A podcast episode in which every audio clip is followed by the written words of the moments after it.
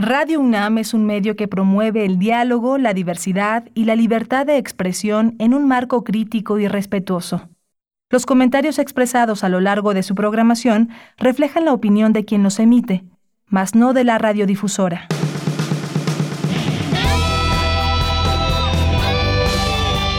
Prisma RU.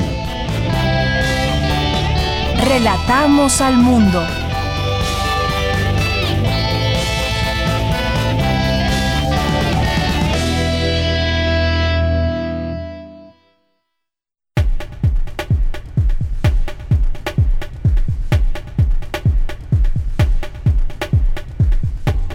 Hola, ¿qué tal? Muy buenas tardes, bienvenidas y bienvenidos a Prisma RU. Gracias por sintonizarnos a través del 96.1 de FM y en internet en www.radio.unam.mx.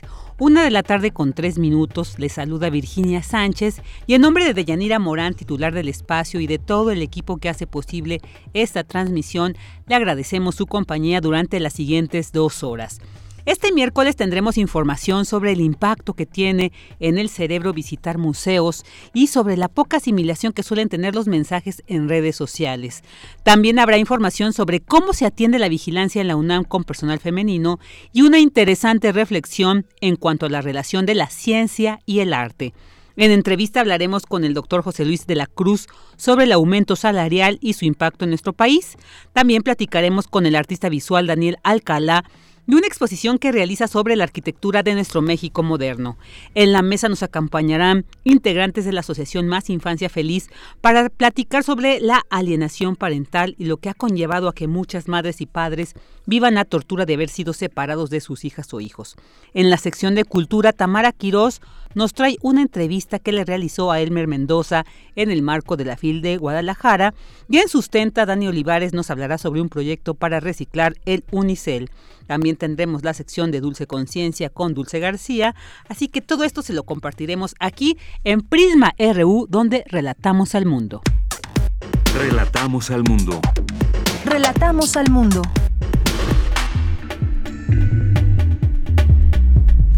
Vámonos con nuestro resumen informativo en temas universitarios. La rapidez con la que se envían los mensajes en las redes sociales no permite que se asimile lo que se pretende expresar, así lo asegura Juan Villoro. Toda la información nos la tendrá Cindy Pérez Ramírez.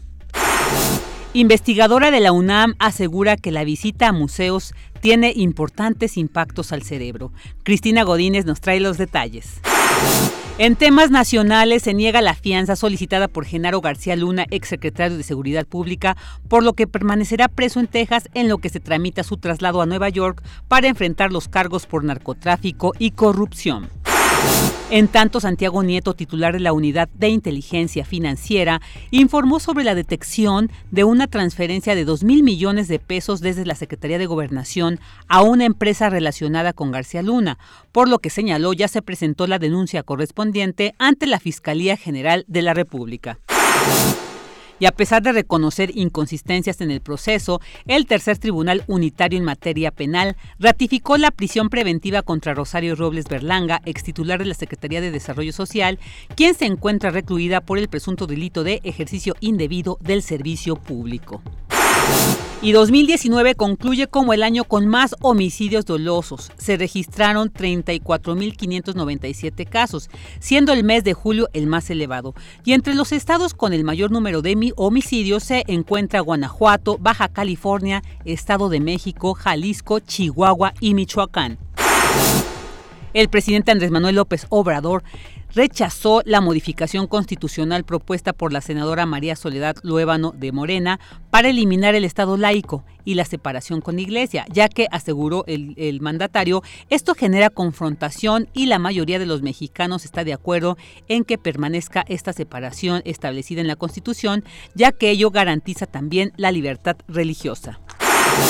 En temas internacionales, las autoridades de Bolivia emitieron una orden de aprehensión contra el expresidente Evo Morales por los presuntos cargos de sedición, terrorismo y financiamiento al terrorismo. Este miércoles los 431 congresistas que conforman la Cámara de Representantes en Estados Unidos decidirá si el presidente Donald Trump será sometido a juicio político por los dos cargos que pesan en su contra a raíz del escándalo Ucrania, acusado de abuso de poder por haber presionado a Kiev para que beneficiara su candidatura a la presidencia y por la obstrucción al Congreso para tratar de entorpecer la investigación. Y el gobierno francés y los sindicatos se reunirán este miércoles para intentar encontrar una salida a la crisis tras casi dos semanas de huelga y manifestaciones contra una reforma de las pensiones bajo la amenaza de nuevos bloqueos a tres días de las vacaciones de Navidad. Hoy en la UNAM, ¿qué hacer y a dónde ir? Si te gustan las pastorelas, el antiguo colegio de San Ildefonso te invita a disfrutar de la puesta en escena El Contrario Luzbel, pastorela en homenaje al poeta, ensayista, dramaturgo y promotor cultural Alejandro Aura, que contará con la participación de su hija, la actriz María Aura. La función será hoy, en punto de las 18.30 horas, en el antiguo Colegio de San Ildefonso, ubicado en calle Justo Sierra número 16, Centro Histórico de la Ciudad de México. La entrada es libre y el cupo limitado. Recuerda que en este periodo vacacional, diversos museos y espacios culturales de la UNAM mantienen sus puertas abiertas. Tal es el caso del Museo Universitario del Chopo, donde podrás disfrutar de diversas y variadas exposiciones como la muestra Amapola, de la artista mexicana Teresa Serrano. Esta pieza en video aborda de manera reflexiva y crítica, pero no menos poética, las políticas asociadas a la guerra contra las drogas, evidenciando el imaginario que gira alrededor de su cultivo, así como la criminalización de la naturaleza asociada a los narcóticos. Este video honra a la flor de la amapola como un elemento natural corrompido, vejado y mal usado en los campos del país. Esta exposición se encuentra disponible en el Museo Universitario del Chopo hasta el domingo 5 de enero de 2020. La entrada es libre.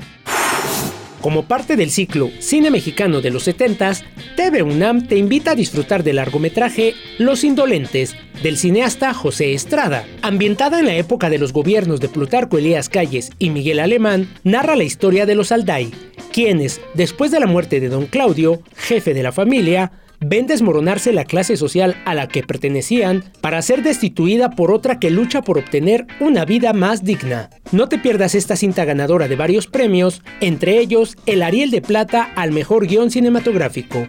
Sintoniza hoy la señal de TV UNAM por el canal 20.1 de televisión abierta en punto de las 22 horas.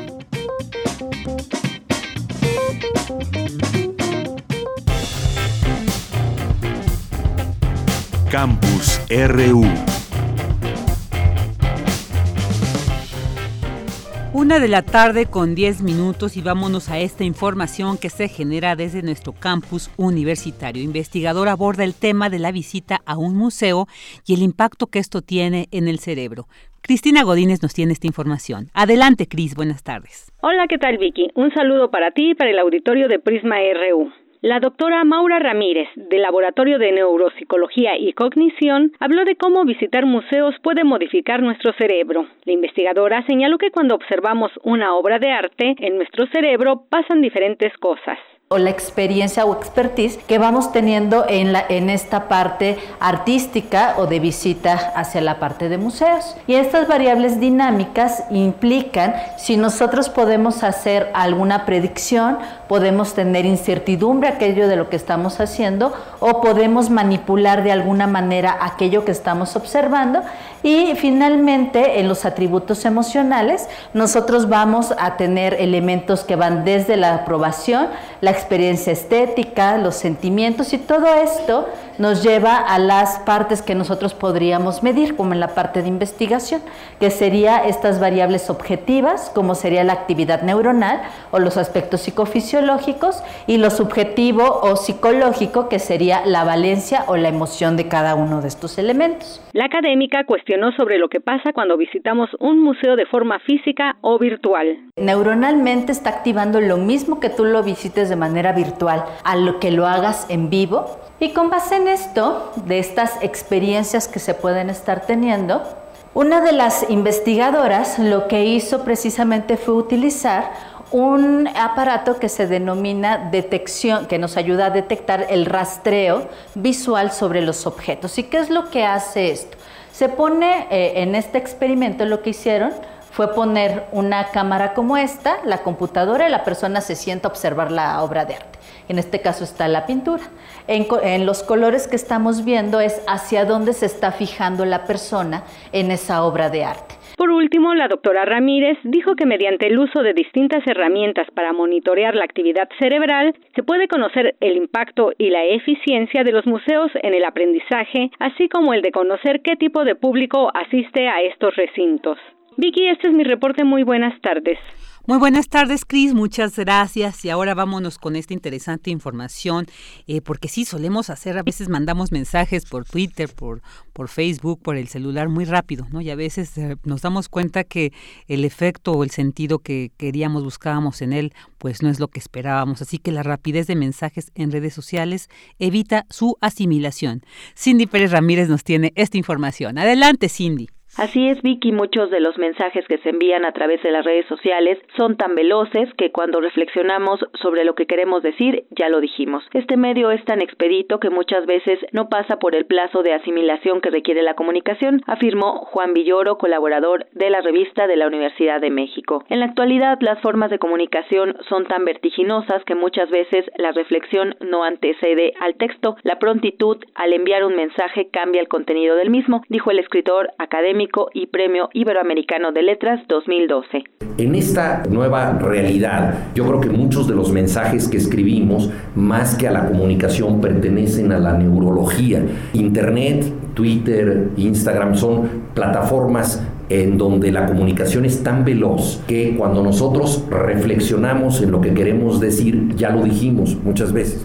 Entonces, en esa medida pienso que el medio de comunicación es tan veloz que muchas veces no pasa por el plazo de asimilación que requiere la comunicación y es una nueva forma de comunicación, es decir, la velocidad de mandar un mensaje cambia el contenido del mensaje.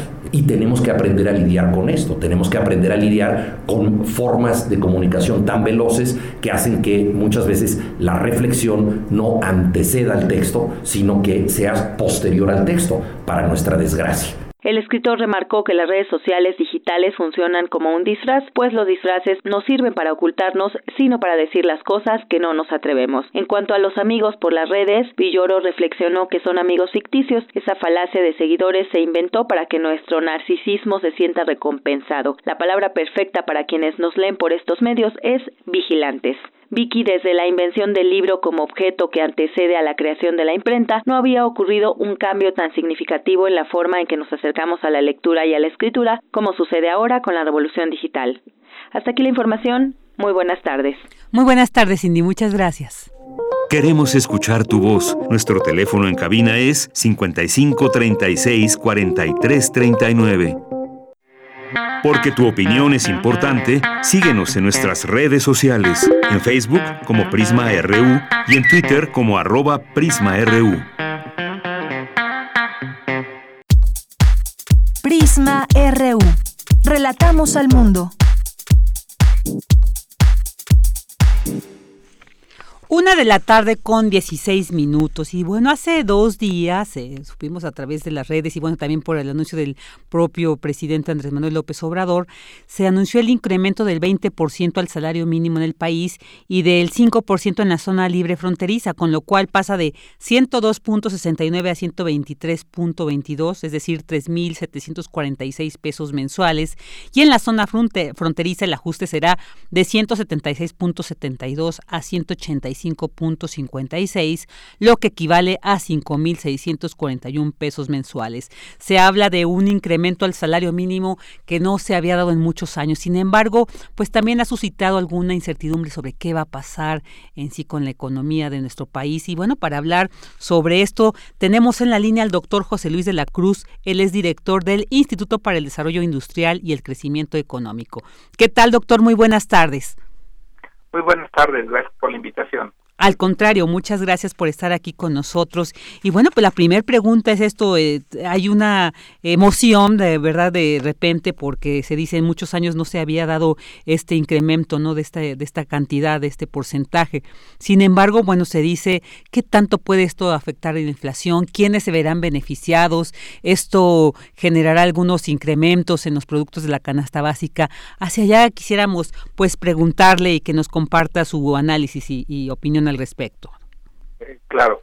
Eh, bueno, yo creo que lo primero es señalar que es muy positivo que el aumento al salario mínimo refleje un consenso entre el gobierno, eh, el sector privado y los sindicatos. Es decir, es muy claro que este aumento en el salario se da después de, de, un proceso de diálogo y yo creo que eso es positivo.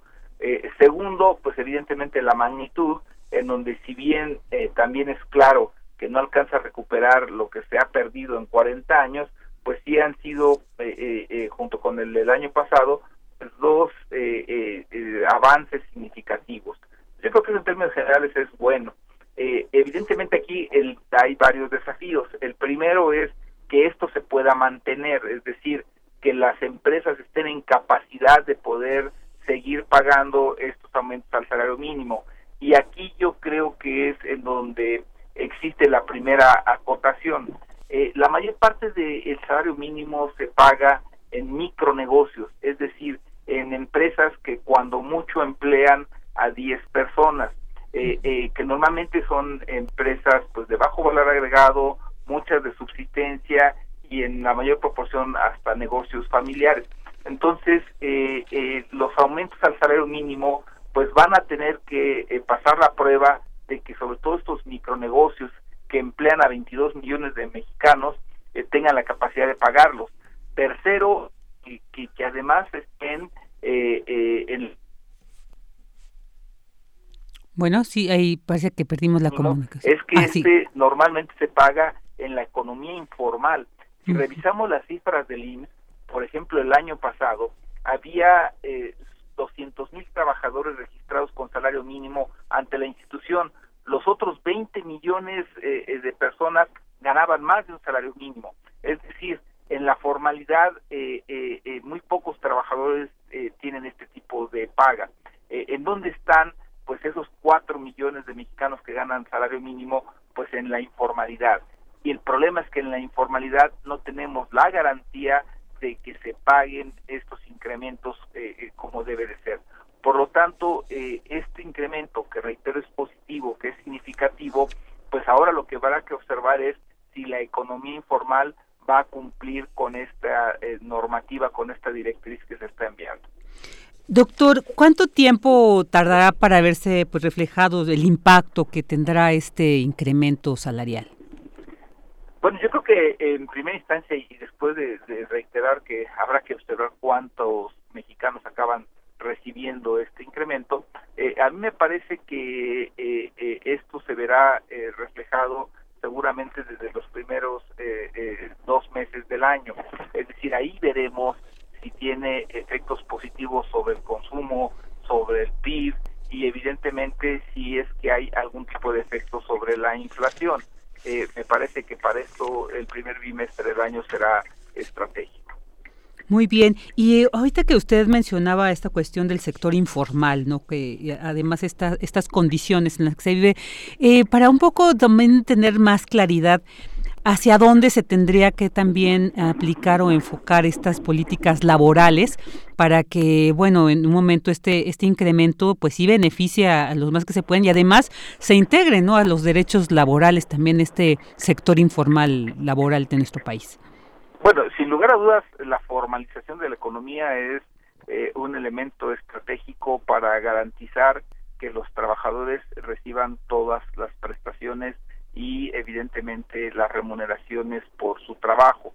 Eh, ahí tenemos al 57% de la población ocupada en la informalidad.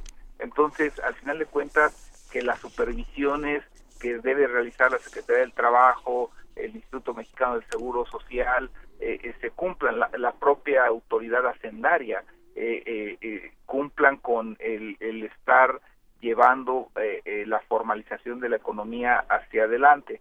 Esto es un requerimiento mínimo para poder garantizar que los mexicanos eh, que están trabajando pues puedan disfrutar de las prestaciones eh, eh, que les que por ley se les deben otorgar.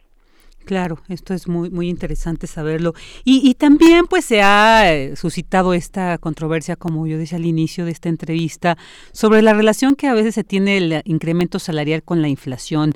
Por ejemplo, se, hay, datos de que señalan que en 1981 y 1982 pues hubo un aumento salarial del 29%, pero en esa misma medida fue la inflación. Entonces, ¿de qué depende todo esto, esta relación? Si bien ahorita, como dices, estos tres sectores pues hubo un acuerdo, un buen diálogo que conllevó y bueno, no hay algún sector que esté que se haya manifestado eh, incómodo en contra de esto, pero también para tener claro hacia dónde enfocar el análisis para una ante una posible afectación en inflación. Bueno, yo, creo que esto va a depender de, la situación de la economía. Es decir, eh, al final de cuentas, eh, para que esto impacte en, el, en precios, pues tendría que estarse presentando una situación económica en donde las empresas no puedan absorber eh, el, incremento eh, en salarios sin trasladar ese aumento en sus costos hacia el consumidor, es decir, aumentando precios. Entonces, yo creo que eso sí va a depender de la situación de la economía y por eso mi planteamiento es de que va a ser muy importante ver que los micronegocios, que las pequeñas empresas estén en capacidad de pagar estos aumentos y que al mismo tiempo no eh, trasladen ese efecto, ese costo hacia el consumidor eh, final en forma de un aumento en precios. Desde mi punto de vista, eh, yo esperaría que la inflación no acabe teniendo ningún aumento significativo porque al final de cuentas me parece que tanto por las condiciones económicas de bajo crecimiento como por el hecho de que eh, eh, eh, el aumento, si bien va a llegar a, yo supondría, a cerca de unos dos millones de trabajadores, probablemente esto no sea suficiente para generar grandes presiones inflacionarias. Claro, y, también otra otra línea, doctor, que también genera esta incertidumbre, pues eh, según datos del INEGI, el desempleo se ubicó en el 3.6% de la población económicamente activa. También, ¿qué relación podemos ver esto? O sea, ¿qué tanto va a afectar estos niveles de desempleo en nuestro país? Porque, eh, digo, como usted está bien detallando, habrá que ver en estas pequeñas empresas qué tan este, qué tanta disposición, qué tanta disponibilidad además económica tendrán para eh, hacer este incremento, pero también qué tanto afectará a este sector desempleado del país. Eh, yo creo que aquí sí hay que hacer una acotación importante. Eh, el, el, problema del mercado laboral en materia de empleo se está viviendo aún antes de estos incrementos. Es decir, ya en diciembre sí estamos observando eh, eh, que existen eh, restricciones para encontrar empleo. Las cifras que el Seguro Social dio a conocer la semana pasada en cuanto a la generación de empleo hasta el mes de noviembre de este año y contemplando los últimos 12 meses, muestran una clara desaceleración en la generación de empleo y muestran que en estos momentos eh, propiamente ya las empresas están pues no solo eh, dejando de generar empleo, sino algunas aplicando recortes. Entonces, en este sentido, a mí me parece relevante el considerar de que si bien podría pensarse que el aumento al salario mínimo podría tener alguna eh, incidencia sobre la generación de empleo, en realidad a mí me parece que el mayor desafío ya viene de por este bajo crecimiento. ahí me parece que el mercado laboral ya está enfrentando problemas y en ese sentido eh, me parece que ese va a ser el factor que va a presionar la tasa de desempleo más que el aumento al salario. Claro, este frente se tendrá que ver.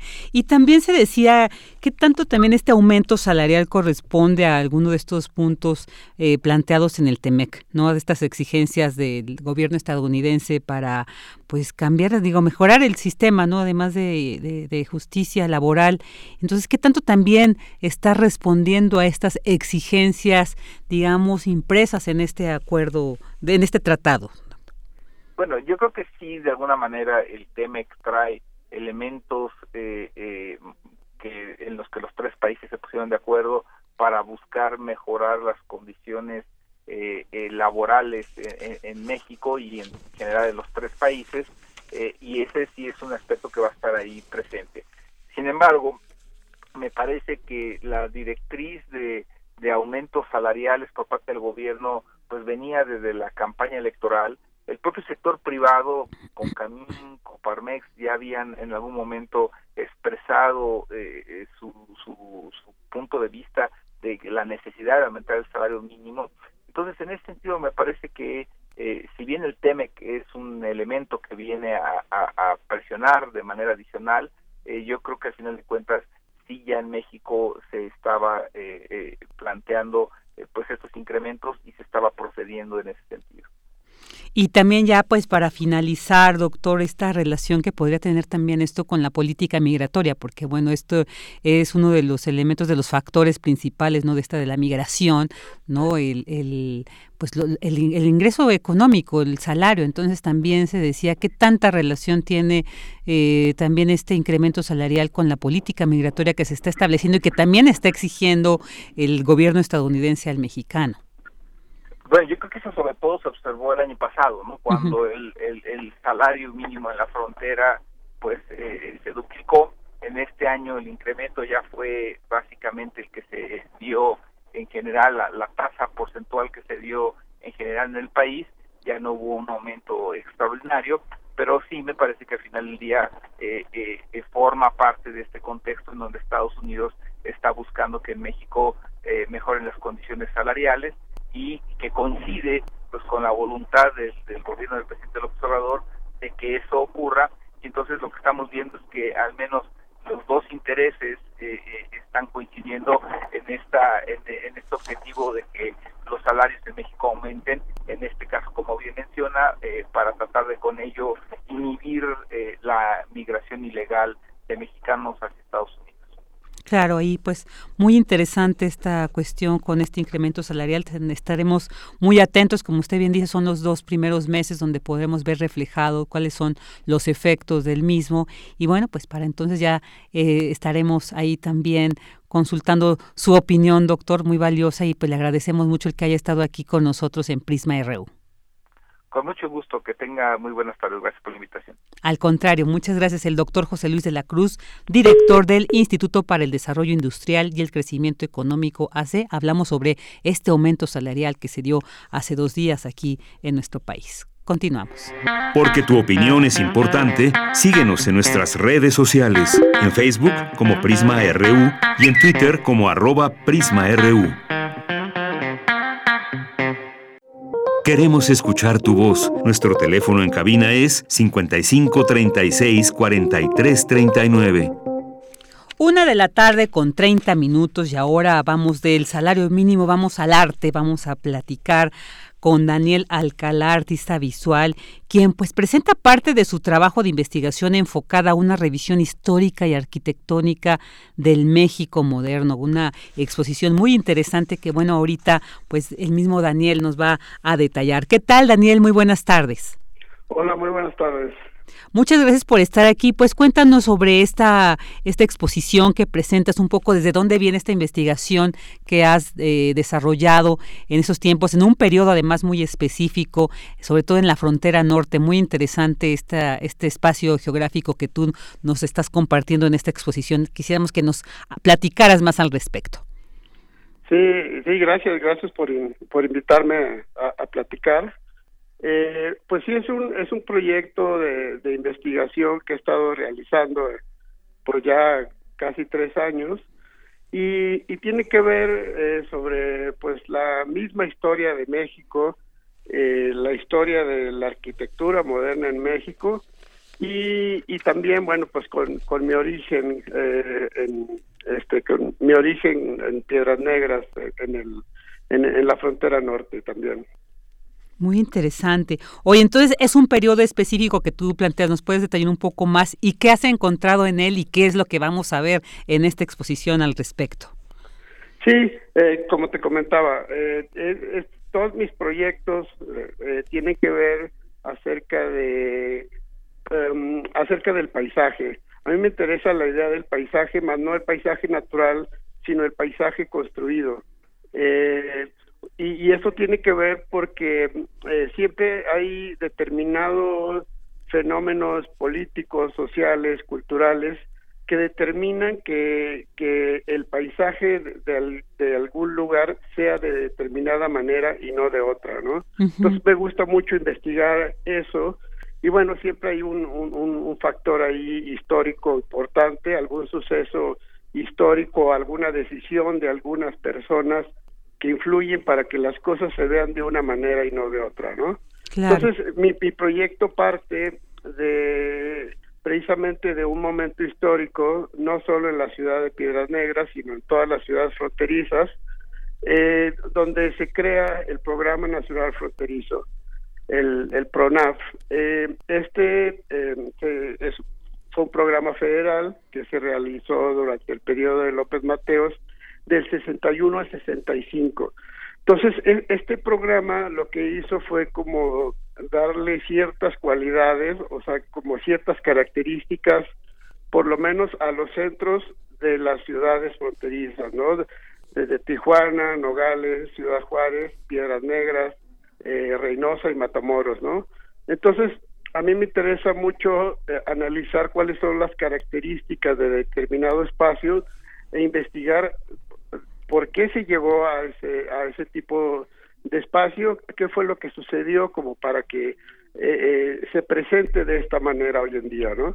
Entonces, a partir de esta investigación, empiezo yo a documentar, bueno, el Programa Nacional Fronterizo fue eh, coordinado y por Mario Pani. Mario Pani, un, un arquitecto muy importante en México, ¿no? Creador de de espacios como eh, Ciudad Universitaria o Tlatelolco. Eh, entonces hizo este programa eh, de la mano de muchos otros arquitectos importantes de la, de la época, como el mismo Ramírez Vázquez, ¿no? Entonces lo que yo hago, y a partir de, de, esta investigación, es documentar estos espacios de arquitectura moderna y, después eh, empiezo a investigar a Mario Pani, y luego me encuentro con muchos otros arquitectos de la época, así que empiezo a documentar espacios de arquitectura moderna, no solo en la frontera, sino en la Ciudad de México, en Campeche, en, Guadalajara, en muchos espacios del país, ¿no? Entonces, a partir de ese archivo de imágenes, empiezo a documentar en fotografía estos espacios y a partir de esas imágenes yo empiezo a realizar determinadas obras en pintura, fotografía y dibujo, ¿no? Y lo que vamos a, ver hoy, lo que estamos presentando, es una serie nueva de dibujos, este, sobre, sobre, utilizando como tema central, pues estos elementos modernos. Estos dibujos, fotografías y, y, estos, eh, eh, este material es elaborado por ti. Exactamente, sí. sí. Qué interesante. Y cuéntanos un poco cómo fue todo este proceso, porque, digamos, de alguna manera impregnar algún un contexto histórico, ¿no? Así como de, de, llevarlo, concretarlo en una presentación, en una imagen, pues es, es difícil. Yo creo que conlleva también toda una serie de, de decidir qué elementos vas a incorporar, cuáles vas a dejar afuera. Entonces, como que nos compartieras un poquito cómo fue este proceso, a qué le diste prioridad, qué, qué sobresale en este, en este, en esta exposición.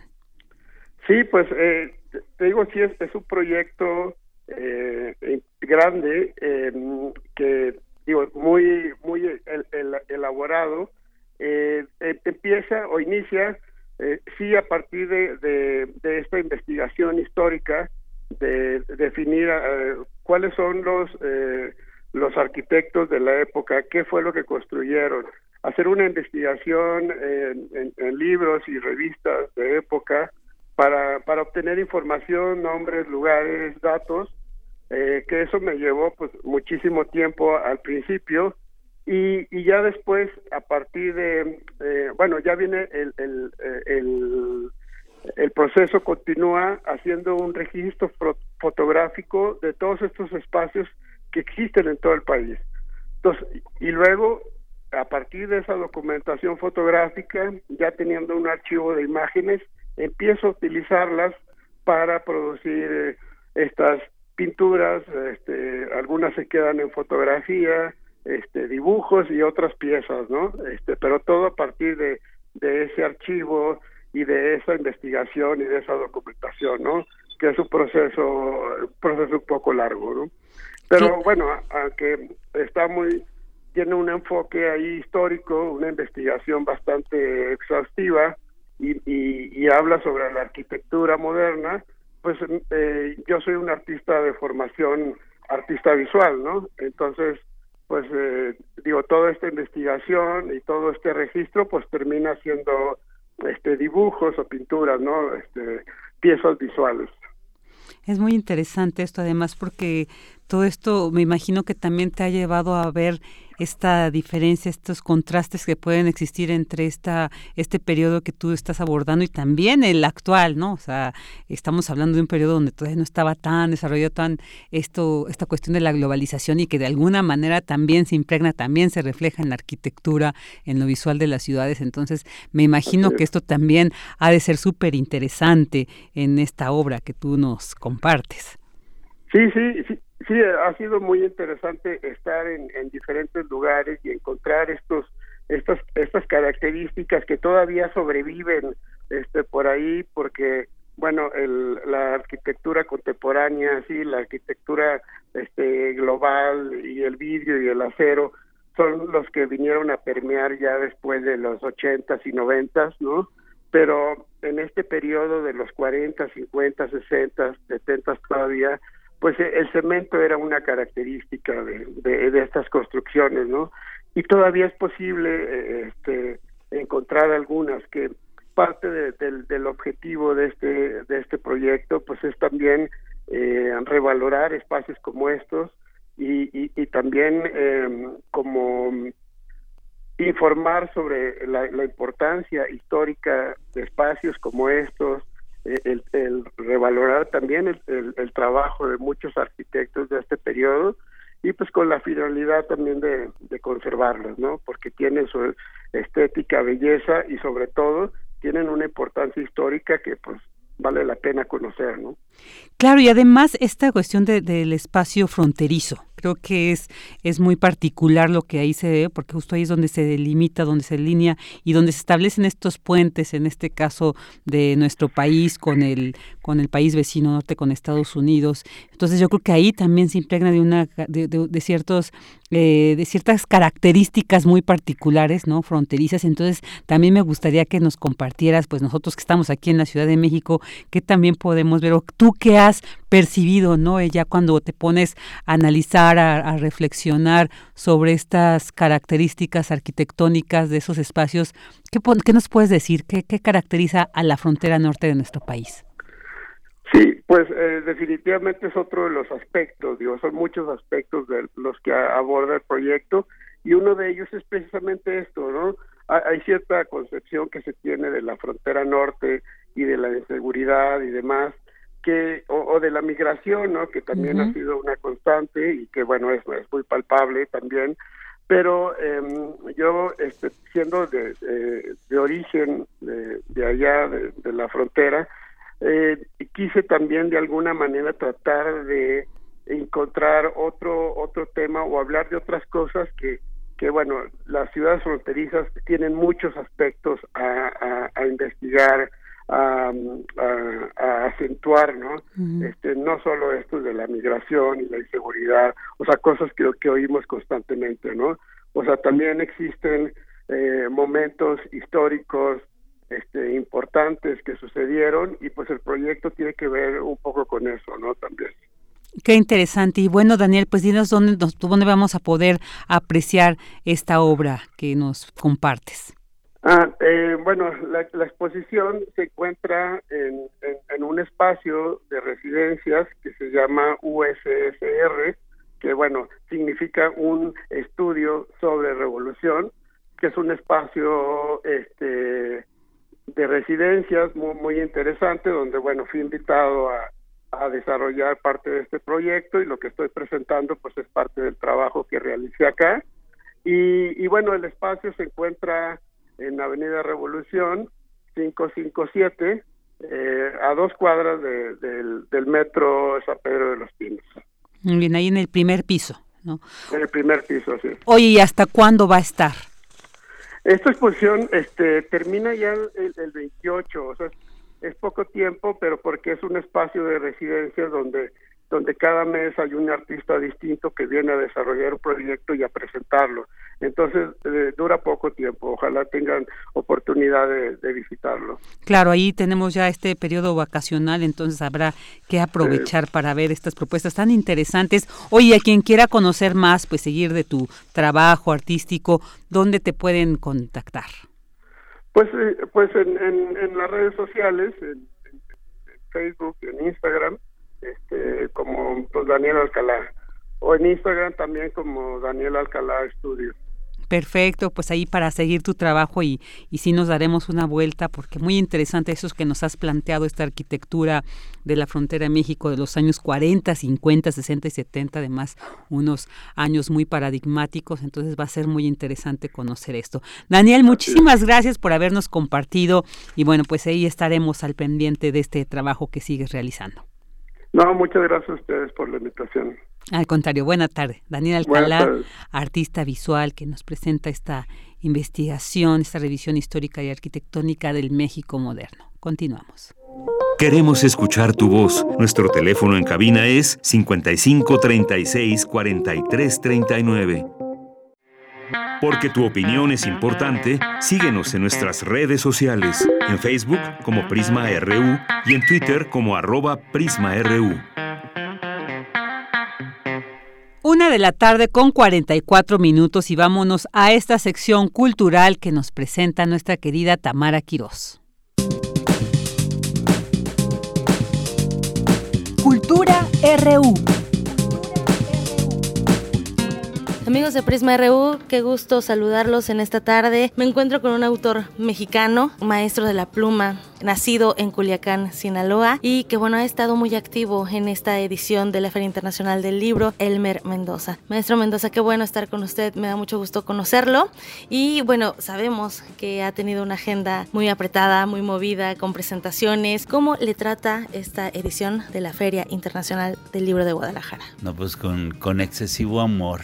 Que estar eh, eh, presente en muchísimas cosas y de muchísimas maneras, pero a la vez eh, eso hace mi felicidad, porque uno ya sabe que si vienes a la feria tienes que participar en, todo lo que sea necesario y mm, yo soy de los autores que que me agrada eso, que, que, estoy dispuesto a colaborar, estoy dispuesto a, a, ir a donde sea necesario y bueno, es un placer estar acá. ¿no? Excelente. Elmer Mendoza, queremos conocer más, más de, sus libros, más de lo que realiza. Y bueno, me gustaría comentarle a la gente que nos escucha a través de la frecuencia de Radio UNAM que es conocido por la narcoliteratura.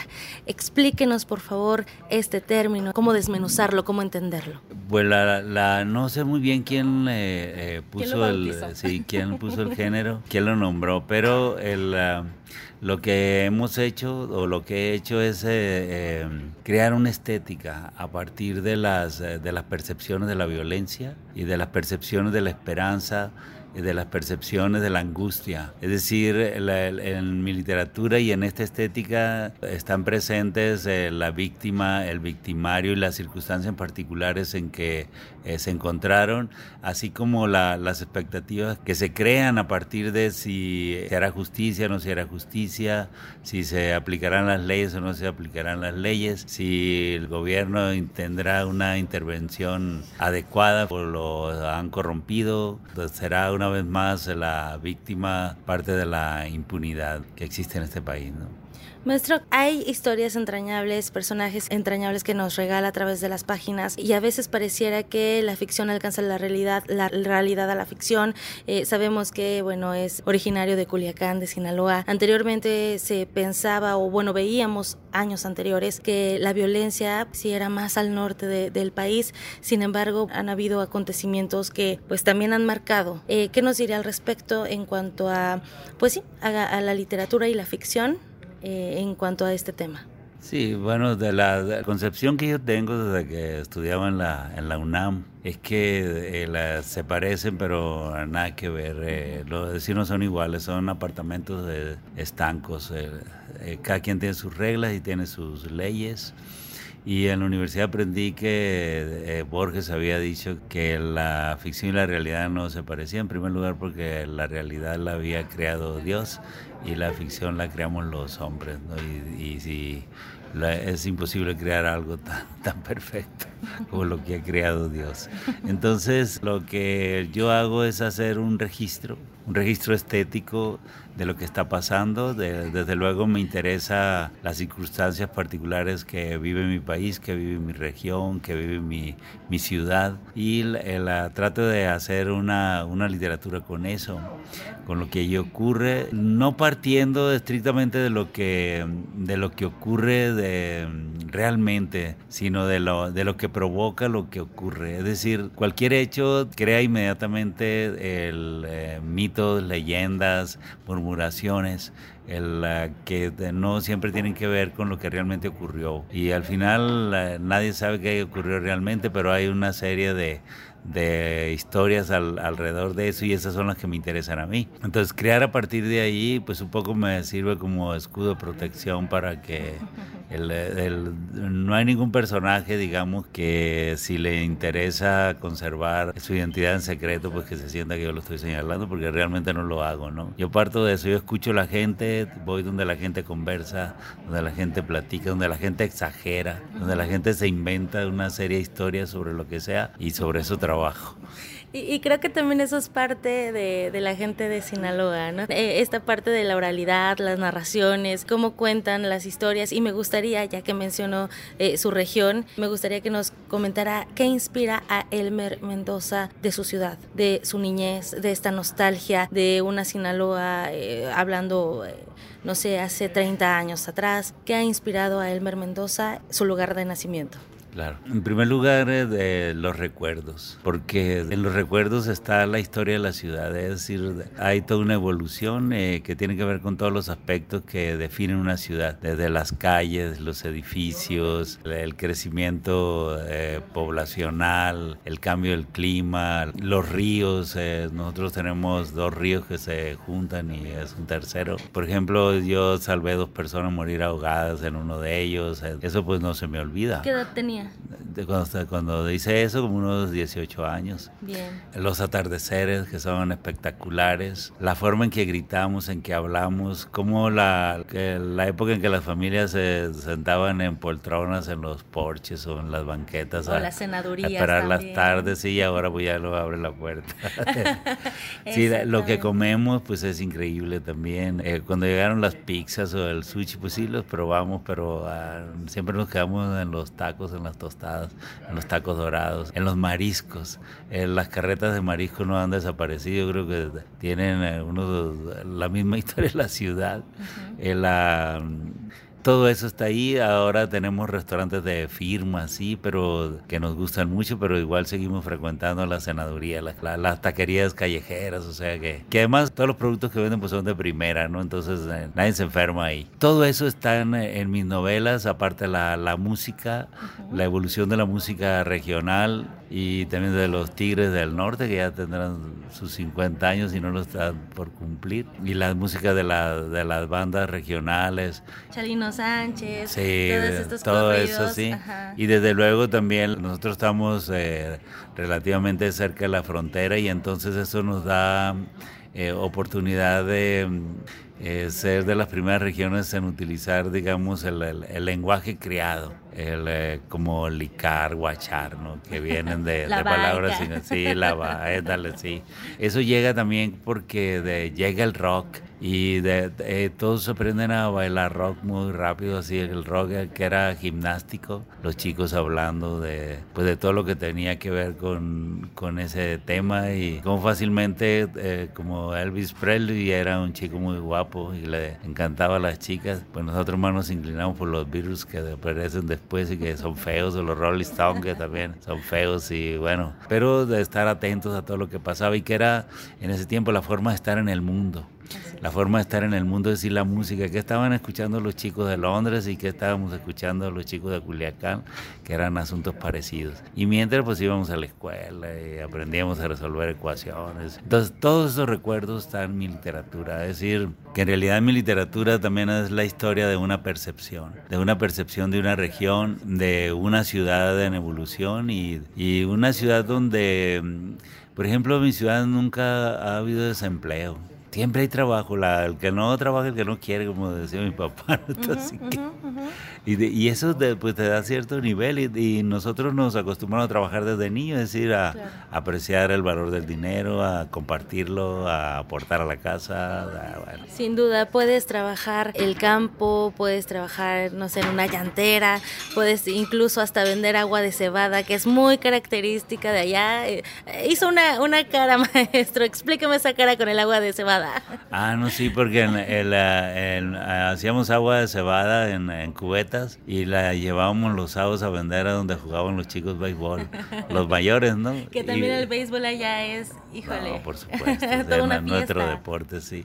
Y entonces, pues ahí vendíamos agua, hielo, helada, así media dulzona y limonada y todo eso. Y, y también vendíamos pan y ah, era, era una cosa, era muy lindo todo eso, la, la convivencia, ¿no? Y en eso, fíjate que, que aparecen que dos chicos del barrio se involucran en el, tráfico y los dos los matan en su primer trabajo. Y entonces un poco hizo como alerta, hey, que el que se mete en esto ya sabe. Y, y no hubo nadie más que se metiera más que ellos dos, que la pues que sorprendimos, porque además eran de los chicos que tenían más recursos en, la, en el barrio, ¿no? O sea, no tenían, yo creo que sus papás también eh, se han de haber sorprendido de que chicos igual que iban a la prepa, igual que nosotros, eh, se involucraron en eso y, me murieron lo, al principio y ya. Entonces eh, eran como alertas, alertas eh, muy fuertes, ¿no? De la importancia de vivir en la legalidad y de, y de ir a la universidad y de, de pensar en un hacer un proyecto de vida que también nos enseñaron eso, que tuviera que ver con otras cosas y no con la delincuencia. Así es, y, y, hablando de este tema, maestro Elmer Mendoza, nos trasladamos a la nostalgia y esa es una de las grandes ventajas de la literatura, que podemos hacer un recorrido a través de las páginas de un libro, que podemos eh, conocer ciudades también, porque hay gente que tal vez no conozca Sinaloa, pero bueno, puede a través de las historias, a través de la pluma, conocer una región. ¿Y, y qué nos compartiría acerca de la Sinaloa actual? Cómo la percibe eh, usted que nació allá y que bueno, ha estado también viviendo en otras regiones. Mira, Sinaloa, eh, se puede decir que ahora tenemos dos tradiciones. Una tradición que es la que tiene que ver con el, eh, con el cártel, que es muy antigua ya porque viene de los años 40 del siglo pasado. Y la, una tradición de la legalidad. Es decir, como somos una región agrícola, implica que los campesinos, los agricultores, todos, pues eso, trabajan todo el año y hay una tradición de trabajo. Es decir, tú puedes conseguir cosas y trabajas. Por eso te decía hace rato que hay, solo lo trabaja el que no quiere. Y eso eh, tiene que ver que se suma con lo que es la intervención de que la, la Universidad Autónoma de Sinaloa inmediatamente hicieron una escuela de, de, ingenieros agrónomos y que ahora es facultad y que es, es igual ahora un centro de investigaciones sobre lo que son técnicas de producción agrícola que tienen que ver con todo lo que es la modernidad. Nosotros vivimos en una región que ha aportado tecnologías a todo el mundo, lo que es la producción de, de especies eh, de comestibles del, del mar en, en, lagunas. Hay trabajo, pero todo eso tiene que ver con la investigación y tiene que ver con una tradición de trabajo y también con una inversión de dinero blanco. O sea, la, nosotros desgraciadamente el, todo el mundo se interesa por la, la parte negra que tenemos y que nunca nos negamos, ¿no? Pues bueno, no nos metemos con ellos, ellos no se meten con nosotros y digamos que logramos vivir en paz. A veces lo que nos ponen en peligro son los que nos deberían de defender, que van y hacen sus cochinadas a la a ciertas horas y pues lo único que consiguen es ponernos en peligro.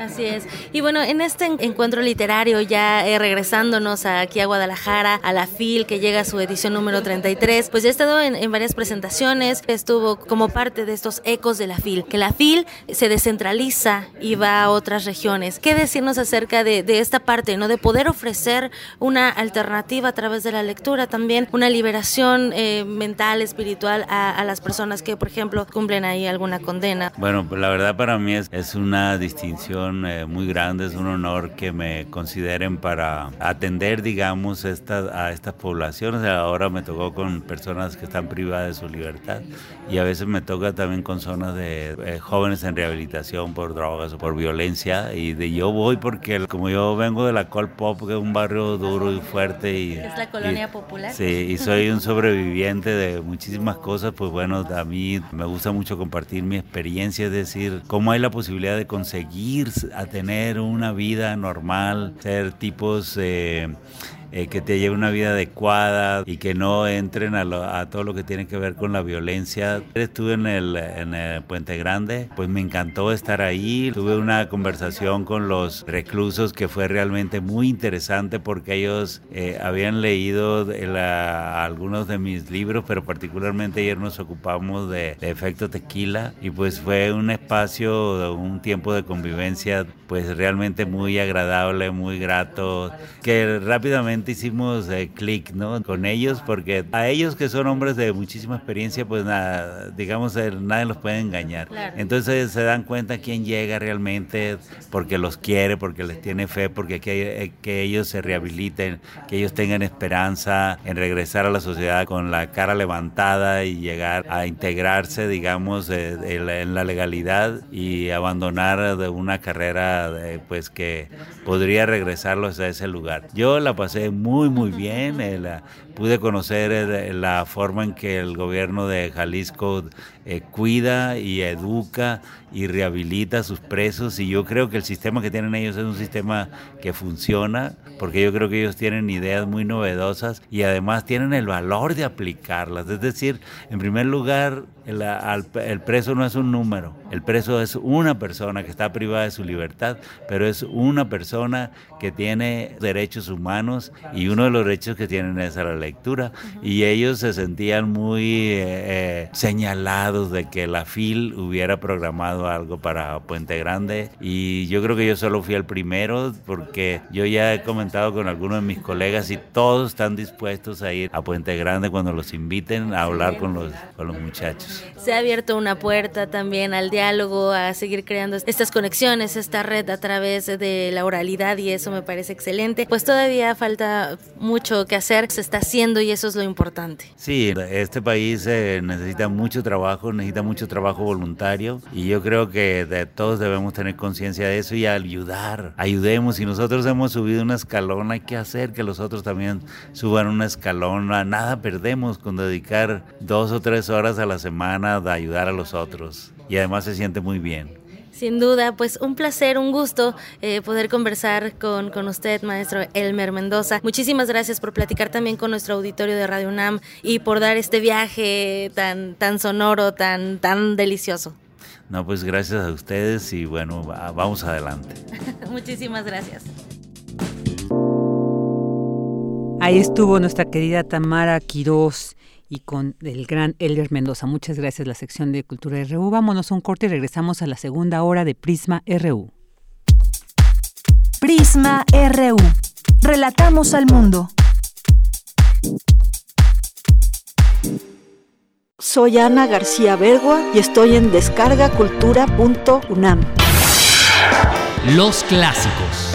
Primero sueño de Sor Juana Inés de la Cruz ya está en voz de Margarita González.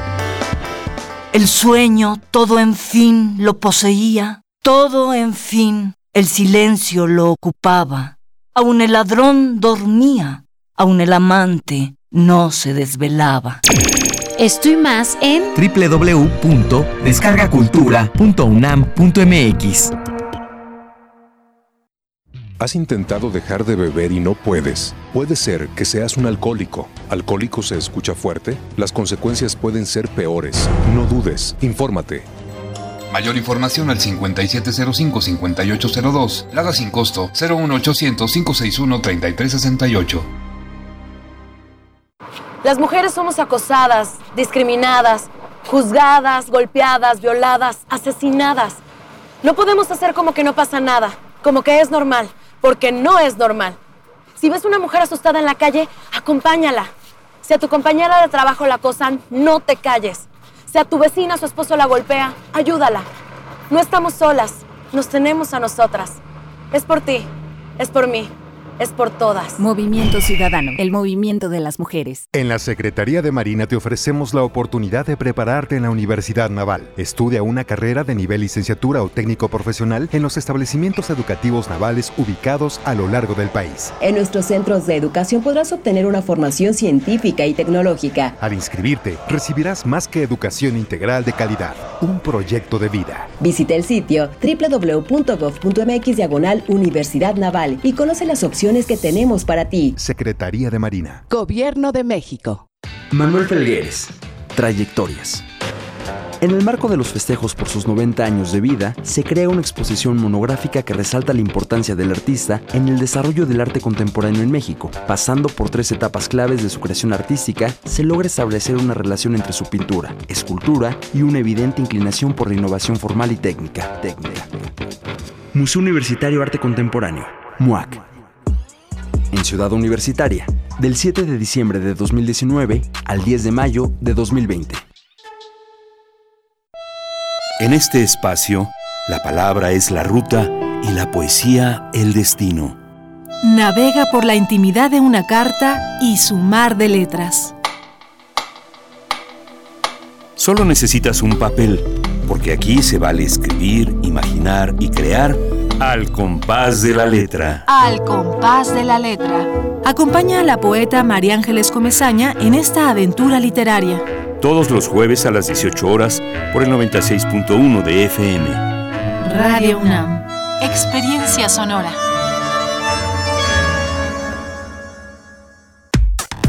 Relatamos al mundo. Relatamos al mundo. Mañana en la UNAM, ¿qué hacer y a dónde ir? La Dirección General del Deporte Universitario abre la convocatoria para el diplomado adaptaciones fisiológicas y metabólicas del entrenamiento de resistencia, que se llevará a cabo del 25 de febrero al 8 de diciembre de 2020 en un horario de 16 a 20 horas en el Centro de Estudios del Deporte, ubicado a un costado del Estadio Olímpico Universitario. La fecha límite de inscripción es el 10 de enero de 2020. Consulta la convocatoria completa en el sitio oficial www.deporte.unam.mx te recomendamos la exposición La Nación del artista Yutzil Cruz analiza las formas en que se ha moldeado la idea de la mujer mestiza e indígena, contraponiendo los discursos oficiales de identidad con las formas diversas que tienen las mujeres para enunciarse. Esta muestra busca denunciar los imaginarios y representaciones de una mujer indígena ridiculizada en la televisión y el cine mexicano. Disfruta de esta exposición, conformada por esculturas, video y rótulos, entre otros elementos, que se encuentra disponible en el vestíbulo del Salón Juárez del Centro Cultural Universitario hasta el 29 de marzo de 2020. Recuerda que este sábado tienes una cita con Goya Deportivo, la voz del deporte universitario, programa radiofónico que trae para ti lo más destacado del mundo del deporte de nuestra máxima casa de estudios. Sintoniza todos los sábados de 8 a 9.30 horas la señal de Radio UNAM por el 860 de AM. Para Prisma RU, Daniel Olivares.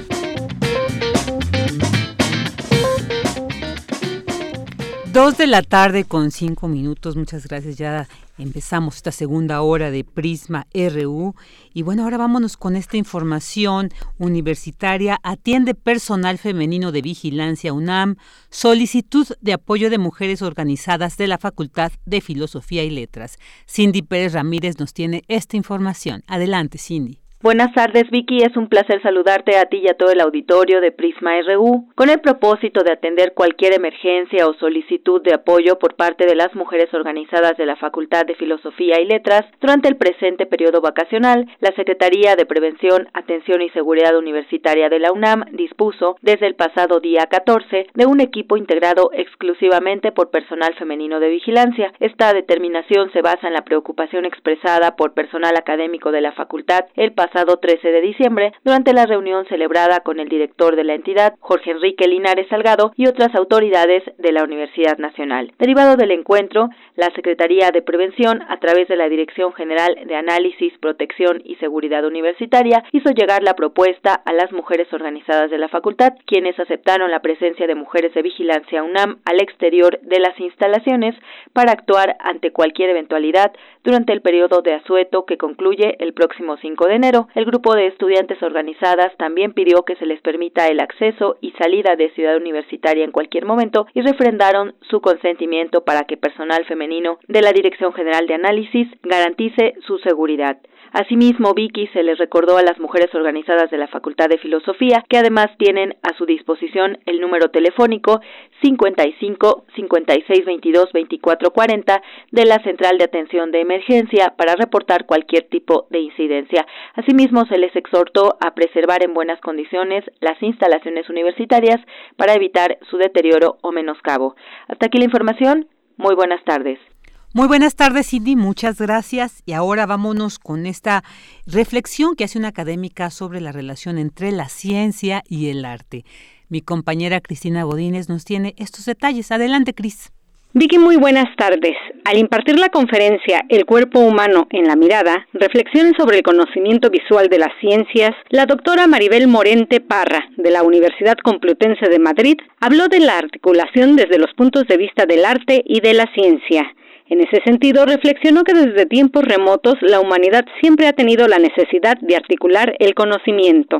A través de la historia, el hombre siempre ha tenido una necesidad de articular todo su conocimiento, da igual que fuera abstracto, objetivo, eh, da igual que fuera eh, lo que contemplaba o lo que pensaba, en la necesidad de, crear clasificaciones. Clasificaciones que, en definitiva, no son más que ah, acumulaciones de información agrupadas y que también podemos denominar eh, como colecciones. Es igual coleccionar pensamientos que coleccionar ciencia, que coleccionar algo objetual. Morente Parra expuso que el arte tiene que ver con lo individual y la ciencia se ha establecido como algo que observa. ¿Qué es el arte? Una manera, en definitiva, de entender lo que miramos y de exponerlo con un lenguaje concreto.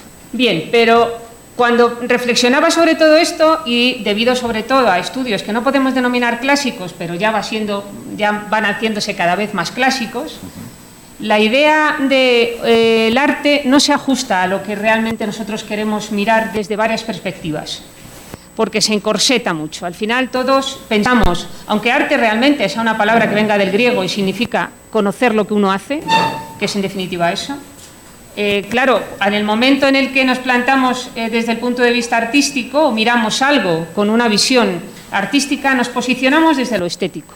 Y lo estético, al final, lo que hace es visualizar aquello con demasiada subjetividad. Creemos que con demasiada subjetividad. Miramos la ciencia con la misma subjetividad. Bueno, ya veremos a ver cómo al final acabamos confluyendo en estos dos caminos. ¿no? La investigadora también expresó que es tal la diferencia entre arte y ciencia que mezclarlas es complicado. La ciencia lo que quiere es utilizar el medio artístico, porque quiere transmitir algo. No le importa tanto las discusiones de movimiento, tal, lo que quiere es transmitir una idea. Lo demás es campo del artista o de lo artístico. Vicky, este es mi reporte. Muy buenas tardes. Muy buenas tardes, Cris, muchas gracias. Y bueno, ahora vámonos con esta sección de sustenta. Y es que así como en otras celebraciones, en estas fiestas de navideñas y de fin de año, utilizamos muchos recipientes de unicel. De hecho, algunos de los regalos y juguetes de los más pequeños en casa también lo contienen. Y esto pues perjudica mucho al medio ambiente, ya que el unicel tarda más de 100 años en descomponerse. Así que mi compañero Daniel Olivares nos trae hoy en su sección Sustenta una opción para reciclarlo.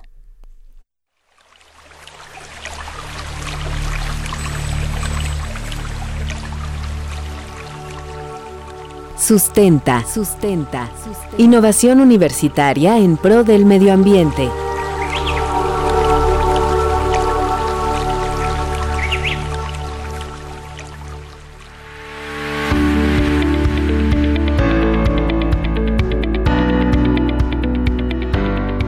En México, de acuerdo con el Instituto Nacional de Estadística y Geografía, se producen al día cerca de 86.343 toneladas de residuos, es decir, 770 gramos por persona. Las entidades donde se produce mayor cantidad de basura son Ciudad de México, Jalisco, Veracruz, Guanajuato, Tamaulipas, Nuevo León y Estado de México.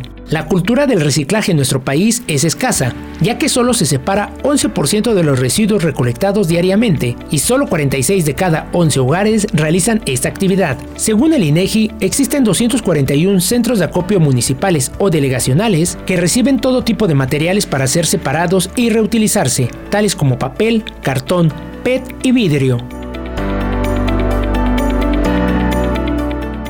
La Comisión de la Industria del Plástico Responsable y Desarrollo Sustentable considera que el mercado del unicel ha crecido en un 16% durante los últimos cinco años, lo que representa un consumo de más de 125 mil toneladas anuales en México.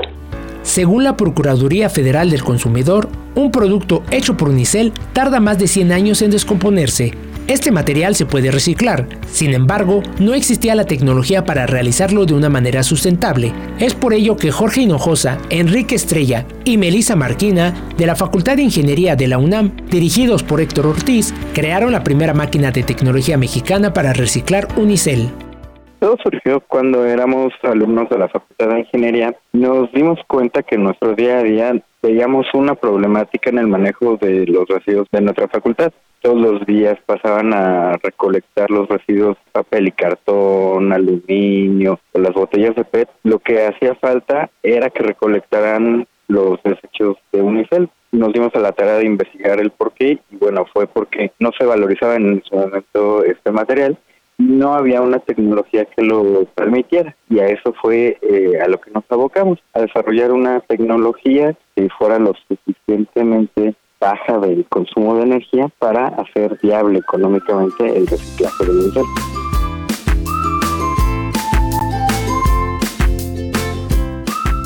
Esta máquina, que fue diseñada hace cuatro años, ha tenido varios cambios y ajustes. Por ejemplo, se ha logrado aumentar la capacidad de reciclar una mayor cantidad de unicel. En un inicio solo procesaba 10 kilos por hora. Hoy en día, esto se hace en 25 minutos, desde la llegada del producto a sus manos hasta el momento de finalizar el proceso. El ingeniero Ortiz nos lo explica. ¿Cómo opera? Pues primero pasa por un proceso de filtrado el material para que sea más manejable y posteriormente nosotros retiramos el aire. Pasa por un proceso de compresión donde se retira la mayor parte de este aire. Finalmente pasa por un proceso eh, llamado extrusión en el cual este material ya compactado recibe eh, calor. Una vez que ya está líquido, nosotros le damos vuelta a la máquina de espagueti y salen tiritas de masa. Este pues obviamente sale caliente pasa por una tina de enfriamiento, donde posteriormente eh, pasa unas cuchillas para cortar esos espaguetis del tamaño de arroces y eh, ya son la materia prima para fabricar nuevos productos plásticos.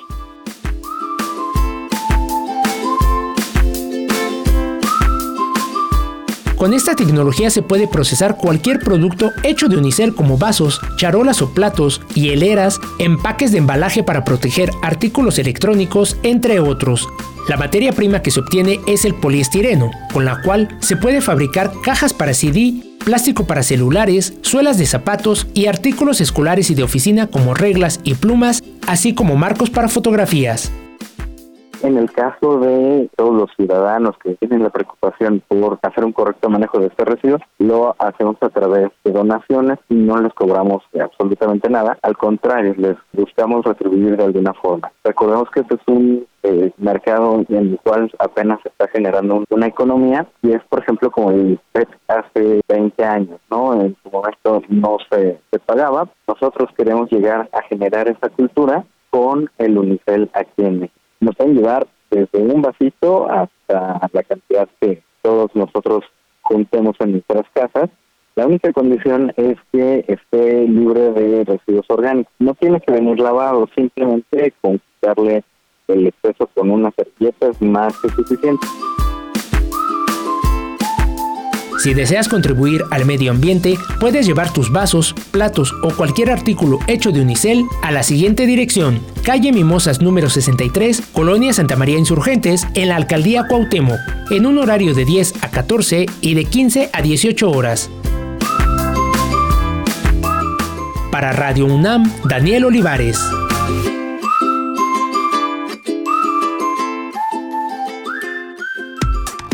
Relatamos al mundo. Relatamos al mundo. Queremos escuchar tu voz. Nuestro teléfono en cabina es 55 36 43 39. Dos de la tarde con 16 minutos y ahora vamos a escuchar las breves internacionales con Rodrigo Aguilar. Internacional RU. El gobierno interno de Bolivia, encabezado por Janine Añez, giró este miércoles una orden de aprehensión contra el exmandatario boliviano Evo Morales por sedición, terrorismo y financiamiento al terrorismo. A través de su cuenta de Twitter, el ministro de Gobernación Arturo Murillo publicó el acta donde se hace oficial. La alta comisionada de Naciones Unidas para los Derechos Humanos, Michelle Bachelet, actualizó su informe sobre Venezuela. La expresidenta de Chile pidió garantizar unas elecciones creíbles y transparentes el año que viene. El año 2020 será un año electoral. Es crucial garantizar las libertades públicas que son fundamentales para crear las condiciones necesarias para unas elecciones libres, imparciales, creíbles, transparentes y pacíficas. En este sentido, me preocupa el levantamiento de la inmunidad de cinco diputados de la oposición elevando el total a 30 diputados de la oposición despojados de inmunidad, así como los actos de hostigamiento contra representantes de la oposición, incluido el presidente de la Asamblea Nacional. El gobierno libio denunció la presencia en el frente de unos 800 mercenarios rusos del grupo Wagner, organización paramilitar asociada a un oligarca cercano del presidente ruso Vladimir Putin. Legalmente no existen en Rusia, pero en la realidad son soldados contratados que luchan junto al general Khalifa Haftar, el hombre que con el apoyo de los Emiratos Árabes Unidos y Egipto está sitiando Trípoli. Moscú ha negado cualquier implicación directa en el conflicto, pero estos mercenarios operan bajo el control de los servicios de seguridad y militares rusos y sin una señal del Kremlin no se mueven, señaló a Euronews Pavel Hevenkauer, analista y editor del periódico ruso Novaya Gazeta entregan el premio Sájarov a Ilham Tohti, activista de la minoría musulmana yugur, quien está condenado a cadena perpetua en China. Ilham Tohti, catedrático de economía, fue condenado en 2014 por cargos relacionados con el separatismo tras difundir en su página web información de la comunidad uigur en la que fomentaban el entendimiento entre los uigures y la etnia Han, mayoritaria en China. Su hija, Yewer Ilham, recogió el galardón e hizo un llamado a la Unión Europea para que presione a Pekín por su trato a la minoría uigur en centros de detención. Inmigrantes africanos viven hacinados en una escuela abandonada de Lyon a la espera de que se les resuelva su solicitud de asilo. La administración local quería expulsar a estas 450 personas, pero un tribunal de apelación falló en su contra, permitiéndoles quedarse un año más. Habla Ebrahim Marnot, proveniente de Gambia. Duermo aquí, no me siento bien. Comparto el espacio con mucha gente. Aquí dormimos todos juntos. Somos personas muy diferentes. Algunas están enfermas y otras están sanas, pero hay muchos contagios. Aquí en Francia tratan bien a los inmigrantes. Hasta les dan 450 euros al mes, así que pueden comprar cosas, comer, vestirse adecuadamente, aunque no tengan una casa. En Afganistán, al día nueve niños son asesinados o mutilados, asegura un nuevo informe publicado por el Fondo de las Naciones Unidas para la Infancia. El documento señala que en los primeros nueve meses de 2019, las muertes y mutilaciones infantiles aumentaron un 11% en comparación con el mismo periodo de 2018 en gran medida debido al aumento de los ataques suicidas con bombas y los enfrentamientos terrestres entre las fuerzas pro y antigubernamentales. Porque tu opinión es importante, síguenos en nuestras redes sociales, en Facebook como Prisma RU y en Twitter como arroba PrismaRU. Prisma RU. Relatamos al mundo.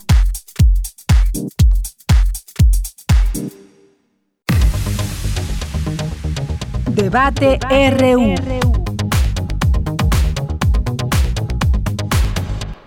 Dos de la tarde con 21 minutos y ya vamos a entrar a esta mesa de análisis como les comenté al principio del programa. Hoy lo vamos a enfocar a la discusión, a la plática sobre esta cuestión de la alienación parental.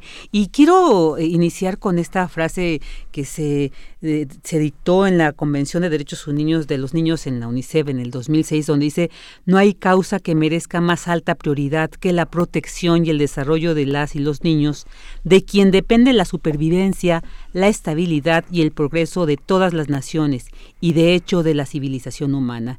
Y si aludimos a este precepto inalienable para nuestra humanidad, pues es inadmisible que siga existiendo esta cuestión de la alienación parental. Y bueno, para platicar sobre este caso, hoy nos acompañan aquí en cabina Leti Servín, una gran cantante, una gran artista, que hoy no vamos a hablar de este gran arte que ella profesa, sino de esta cuestión que ella también está viviendo, de esta circunstancia que le fue arrebatado su hijo, y también con Miguel Plata eh, de la organización Más Infancia Feliz. Bienvenidos Leti, bienvenido Miguel. Muchas gracias Vicky por esta oportunidad, por dedicarnos una mesa a todos estos padres y madres que atravesamos una injusticia tan grande, un arroyo como el despojarnos de nuestros hijos y no permitirnos verlos, ¿no? Claro, eh, aquí saqué esta este documento, de, a partir del documento emitido por la Comisión Nacional de los Derechos Humanos, que establece que la alienación parental consiste en las conductas que lleva a cabo el padre o la madre que tiene la custodia, bueno, y ahorita vamos a platicar que a veces no una custodia inicialmente eh, eh, digamos, otorgada por un juez, sino que por una cuestión eh, muy personal, una, una cuestión muy, muy fuera de este, de este contexto y que injustificadamente impide las visitas y convivencias con el otro progenitor, causando en el niño o niña un proceso de transformación de conciencia que puede ir desde el miedo y el rechazo hasta llegar al odio. Esperemos que en estas, en estos casos, en estas casos que hoy vamos a platicar, que les vamos a compartir, no llegue a este punto, pero sí queremos, pues para, eh, digamos, ampliar esta situación que están viviendo muchas madres, muchos padres y que quienes somos madres, quienes somos padres sabemos lo fuerte que puede ser el que te arrebaten un hijo, el que te arrebaten una hija y que lamentablemente Leti y Miguel pues lo están viviendo. Así que pues no sé, vamos a entrar un poquito como con la, la situación personal que cada uno de ustedes ha vivido. Sí, pues acá este lo que hemos podido como compartir en, en, en, materia de desamparo con lo que nos sucede es que esto es una cosa que tiene que ver con el odio, con esta cosa que ocurre mucho en el país. Yo me siento involucrada dentro de todas las mujeres que somos agredidas diariamente. Creo que estoy allí en ese grupo que incluso pues el, el papá se pone tan mal que llega a matarla, ¿no? A la mamá. Este, sí, en el caso de los varones yo encuentro eso, que hay un grupo, de verdad lo voy a decir así, que sí hay mujeres que deciden quitarle los hijos para pegarle al varón, ¿no? O, hay también quienes mienten. Entonces tenemos aquí en, en general una cantidad de casos que podríamos decir que terminan siempre a pesar de lo que acabas de decir, porque estamos hablando de que incluso hay un organismo que así se defiende como por el bien superior del menor. Pero yo lo último que veo es eso. Pienso que incluso el problema que tenemos los que estamos padeciendo este arroyo es exactamente que las autoridades no tienen un, un, un proceso de justicia que nos ayude. Al contrario, terminan ayudando a que se haga más daño al niño no ayudan tampoco a que se solucione, hacen más larga la pelea. No entiendo cuál es su objetivo. Yo encuentro realmente carencias. Fíjate que ahorita veníamos platicando con Manuel, con Miguel, perdón, de las estadísticas. Él tiene unas estadísticas que a mí me dejaron asombrada. Yo creo que de decir yo tengo hoy justo cumplo un año, diez meses sin poder saber dónde está mi hijo, no sé cómo está, no sé si ya se le cayó un dientito. Lo más seguro es que no lo voy a ver esta Navidad. Entonces, las autoridades ni siquiera me pueden responder dónde está.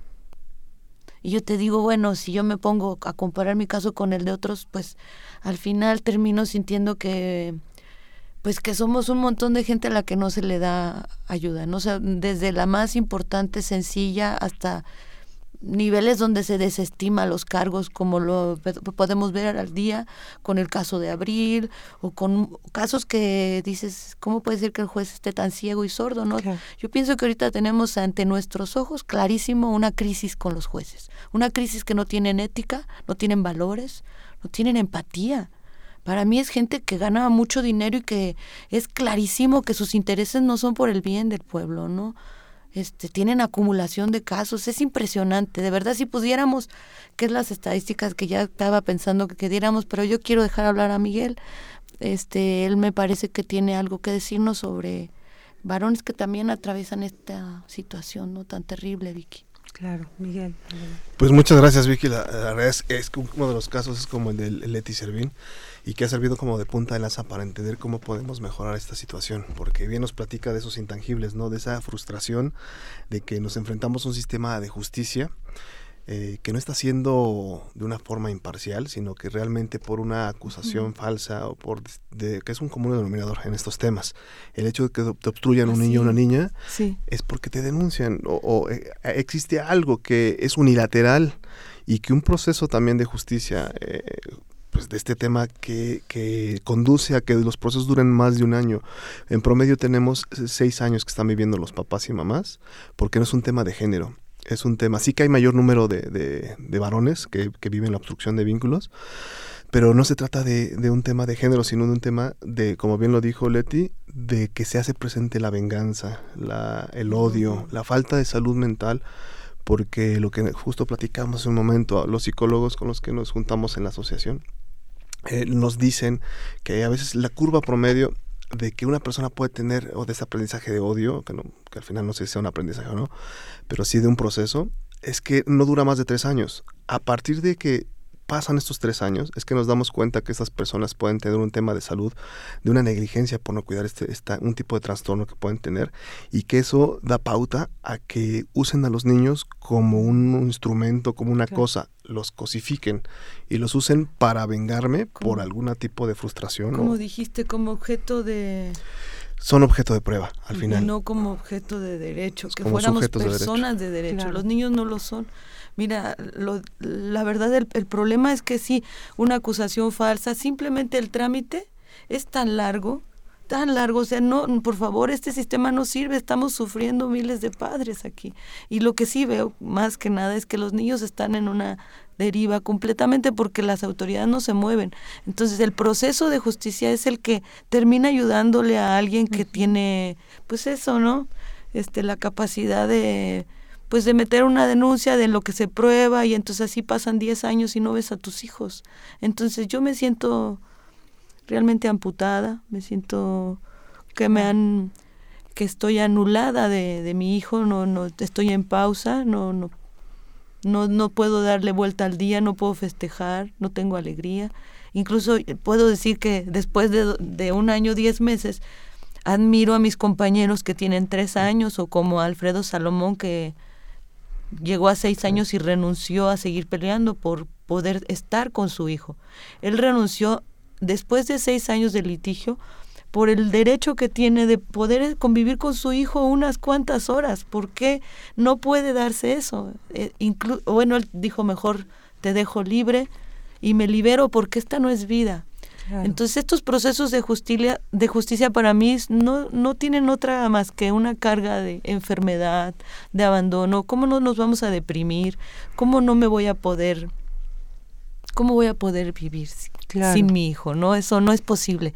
Entonces que las autoridades no nos ayuden a poder encontrar entre nuestras parejas, porque este es el problema, una pareja que se niega a aceptar que ese es mi derecho. O sea, dicen, no, pues te voy a pegar donde más te duele y, lo logran. Y la verdad es que en el último de los casos lo que veo para mí es que no hay una autoridad que vea que se está lastimando los derechos de un menor, ¿no? En, este caso, eh, a partir de su experiencia, ¿cuál es el procedimiento legal que se tiene que llevar a cabo? Que si bien como ustedes bien lo, lo, han indicado, nos lo han compartido, no se atiende como se debería. Es sencillo, fíjate, porque si tú, o sea, tú eres, eh, tú y yo somos pareja, tenemos un hijo y no lo hemos, nadie tiene la guardia y custodia el papel, pues la compartimos. Pero cuando te llevas al niño y te, eh, te ocultas con él, tú puedes solicitarla donde esté, que fue lo que hizo el papá de mi hijo. La solicitó por allá diciendo que yo no existo que el niño nunca ha tenido mamá, ese juez le cree y entonces él viene y presenta ese papel aquí y no se presenta a los citatorios y te puedo decir que así han pasado un año, diez meses. En ese solo citatorio, en decirle que, bueno, él, yo pedí ese papel de la guardia y custodia aquí y la juez no me lo dio, me mandó a buscar al papá de mi hijo yo te digo, no entiendo el activar de esta juez. O sea, dijo, no, quiero hablar con el papá. Cuando yo le dije, el papá pues no vive conmigo, el papá no, nunca me ha ayudado, soy mamá soltera. Entonces, este, te puedo decir que en, el sentido del juicio de allá, el juez escucha que el niño no tiene mamá y tampoco pregunta, pues, tráemela o como que allá dice, ah, claro, no existe, está bien. Y no existe, ¿por qué? Porque es músico. Entonces, toda la anulación a mis derechos es porque soy músico. Y, él lo que presenta son los carteles de mis conciertos para evidenciar que soy mala mamá. El problema no es que lo diga, el problema es que un juez acepte esos argumentos, ¿sabes? Entonces, por eso vuelvo a decir aquí, compañeros, atentos los que están, que tenemos un grave problema en la ética y la moral de los jueces. Ellos no están actuando bajo ninguna responsabilidad moral de lo que tienen en sus manos, las vidas de estos niños. Entonces, yo pregunto, ¿sí? Ahora estuve hace unos días en el juzgado, incluso peleé con las secretarias porque me estaban mandando tres, tres semanas más de espera para entregarme fotocopias de mi expediente, después de que tengo tres meses pidiéndolas. Me manda, me quisieron mandar a vigilancia porque porque yo no acepto que me tengan tres meses esperando, quiero mis copias, ¿no? Es lo único que tienen que hacer y no lo hacen en tres meses. Entonces no se puedo ni, ni enojar y entonces te, te, no solo te están impidiendo comunicarte de una manera natural, pues oye, pues ¿qué estás haciendo aquí con esta acumulación de expedientes? No es suficiente castigo venir a pedirte que me ayudes, ¿en qué te ayudo para que me ayudes? ¿no? Claro. Y esto es grave, porque realmente si tú vas a los juzgados, te rompen el alma. Yo soy una persona que trabaja con la música y gracias a ella puedo ir y presentarme aunque me tumben mi moral, pero son insensibles en un altísimo grado, intolerantes, son prepotentes, son incapaces de recordar tu nombre después de que tienes dos años, tres años yendo a esa misma oficina. Es, es impresionante, Vicky, en el video del canto que hicimos. Se tapaban con el expediente la cara, se volteaban las secretarias, o sea, era impresionante. No querían vernos, estaban sufriendo de escucharnos. Yo pregunto, ¿qué les pasa? Yo sí les dije, qué, qué difícil que ustedes nos, nos traten como si no existiéramos. Claro. Porque esto es un problema que yo vengo aquí a que ustedes me lo solucionen porque ustedes están aquí. Y ustedes están aquí por algo que aceptaron. Incluso los abogados tienen que aceptar un juramento. Claro. Y aquí es carente completamente. Entonces yo sí se los digo de frente, por eso les fui a cantar, porque creí que era necesario hacer ver que no tienen la capacidad emocional para trabajar ahí. no tienen la ética para respondernos, no saben reaccionar ante las necesidades de lo que estamos, de las personas que vamos ahí. Claro, y, y, además ante la vulnerabilidad por la edad en la que se encuentran sus pequeños, ¿no? Porque me imagino que hay un rango de edad en la que estos, en la que sus hijos, ¿no? También eh, son víctimas, ¿no? De este, de esta otra parte y que son sustraídos y esto. Y, y me llama la atención, Leti, porque según el artículo 23 de la Ley de Protección de los Derechos de Niñas, Niños y Adolescentes, establece que las leyes establecerán lo necesario a fin de asegurar que no se juzguen como exposición ni estado de abandono los casos de padres y madres por un lado, que, o por extrema pobreza o porque tengan necesidad de ganarse sustento lejos de su lugar de residencia, tengan dificultades para atenderlos permanentemente. O sea, esto es inadmisible que ahí se haya atendido esto y además que por ser música, que hay una doble violencia, una doble agresión hacia en este en tu caso. Y te puedo decir que yo no he podido darle avance a la que me pertenece porque estoy sobre la que es de mi hijo, o sea, yo represento a la libertad y los valores de mi hijo.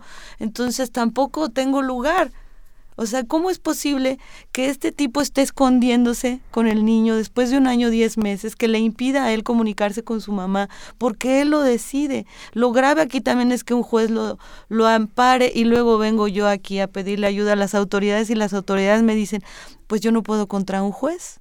Entonces estoy en la quinta sala del, del tribunal en espera de que ellos resuelvan el futuro de mi hijo. Y así podrían pasar 10 años. Entonces, yo quisiera de verdad saber cómo puedo ayudarles para que nos ayuden, porque no encuentro la manera empática de que ellos puedan ser capaces incluso de darse cuenta que tienen un problema, porque esto es un problema de su trabajo.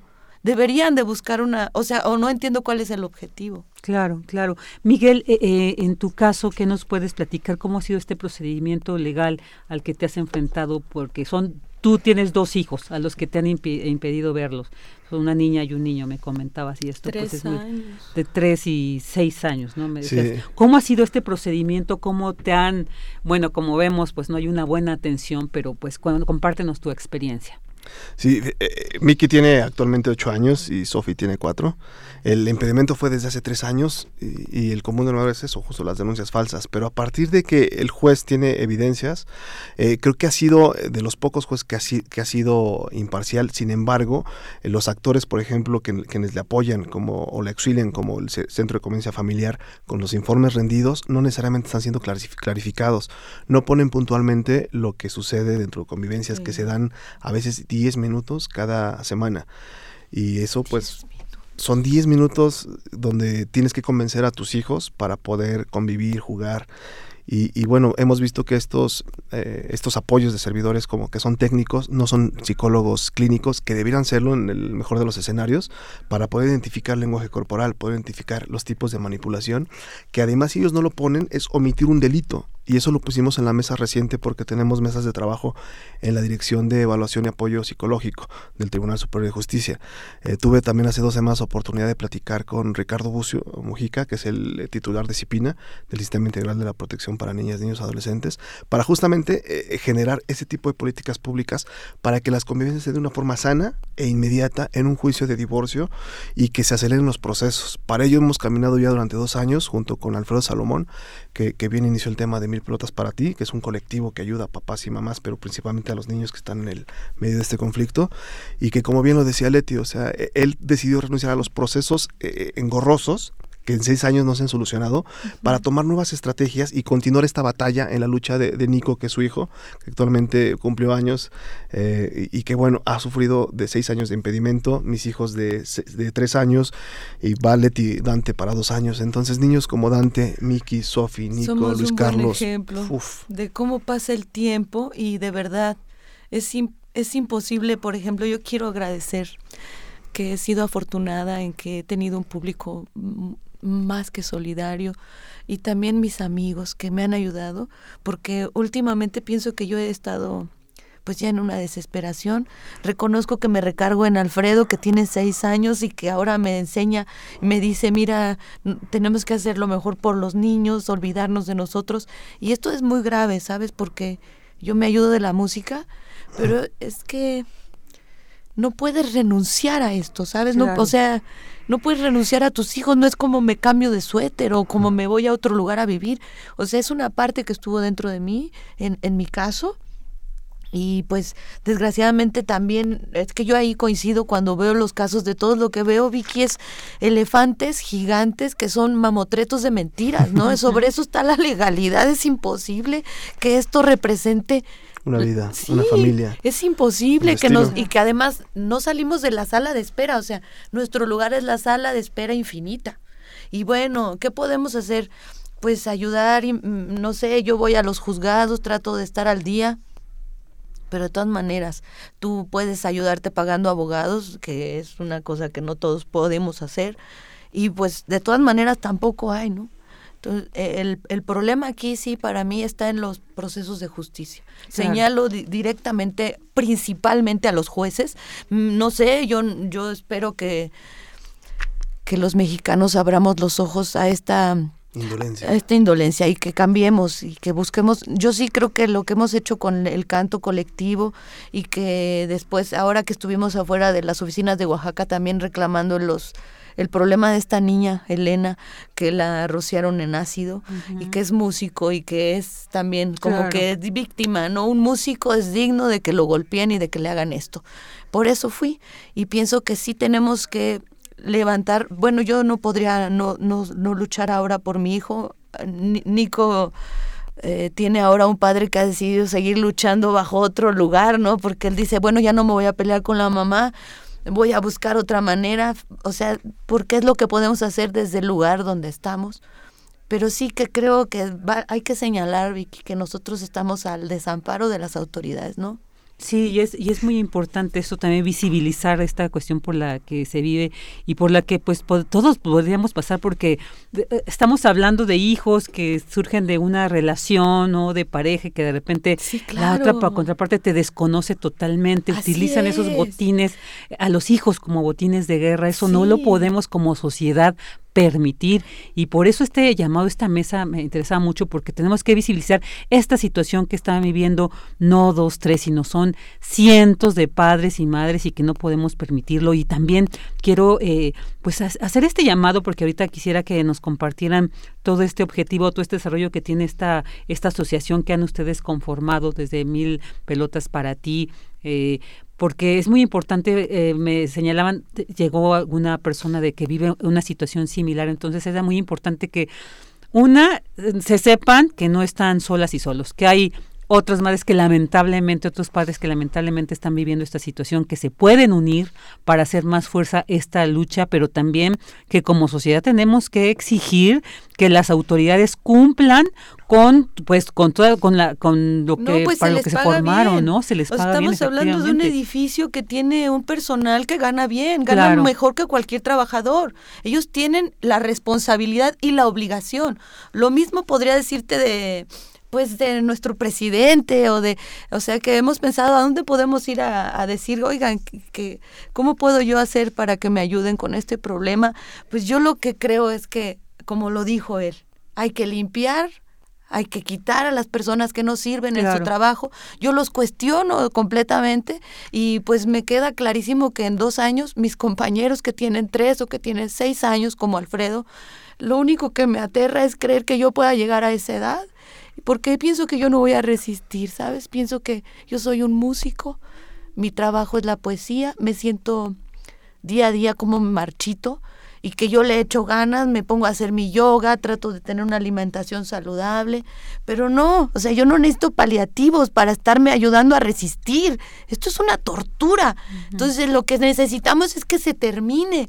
Y esto tiene que ver con que tú seas empático con el dolor de los demás. Entonces, si yo atravieso una sala de juzgados donde hay 20 licenciados que son incapaces de mirarme, tenemos un problema aquí nosotros. Entonces por eso estamos aquí agradeciendo que nos den un espacio para ver si esto llegara a tener alguna pues un eco. Un eco. Un eco, claro. Eh, también hablaban, y, y este lamentable, la asistencia legal que luego suele darse con abogados y abogadas que oh. se aprovechan y también, esto por un lado que nos compartan porque también han sufrido no esta doble agresión y por otro para que quienes nos escuchen, quienes se dediquen a la abogacía y realmente tengan este principio ético, pues también se sumen a esta organización para que fortalezcan esta lucha, esta que estos padres y madres están dando. Entonces, eso, compártanos también de estas de repente situaciones que se dan en esta en esta en estos casos. Es uno de los retos. Los abogados sabemos que no todos son malos, hay quienes actúan con ética, pero uno de los principales retos es identificar esas malas prácticas que los abogados inducen a que el tiempo y la forma en un contexto legal dure más tiempo para obtener más recursos recursos monetarios, a veces es el tema de ego, el poder o intereses ajenos a la infancia. Entonces, como, como decía Leti, o sea, ¿qué podemos hacer por los niños para que se haga eco? Ahora lo que hace Mil Pelotas para ti está impulsando en temas de tecnología, de difusión de conocimiento para generar un cambio cultural, desde la estructura legal y psicológica para poder contener platicaba Leti muy bien de lo que de lo que sentimos, de esos intangibles, de esa frustración. Pero ahora imagínate los niños, ellos que no están siendo contenidos, que no los están dando, llevando a terapias, donde son negligentes con toda una orden de un juez.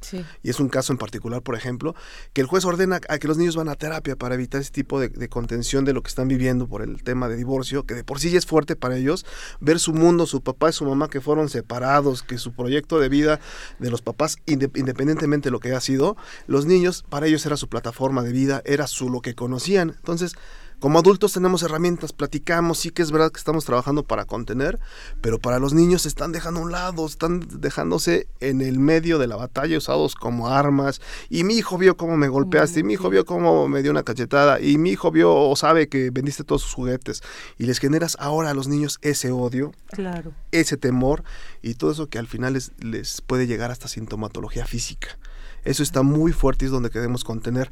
Por ponerte solamente número, en México hay 428 divorcios diarios.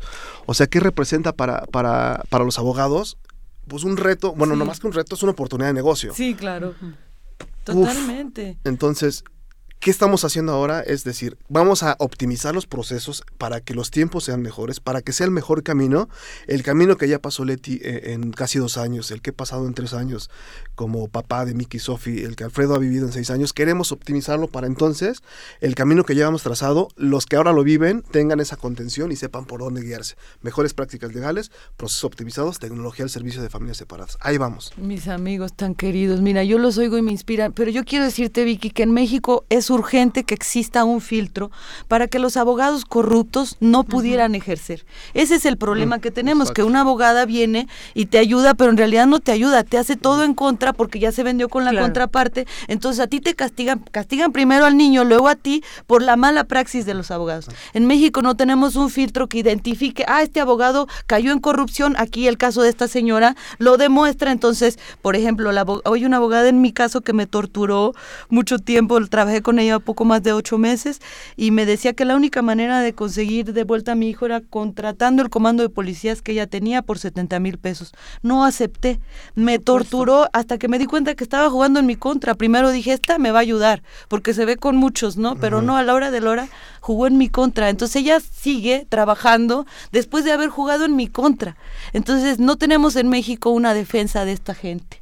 Yo voy a luchar porque exista un filtro, una ley que nos proteja. Incluso quiero, lo voy a decir pronto, voy a conminar a mis colegas para que hagamos un documental sobre abogados corruptos.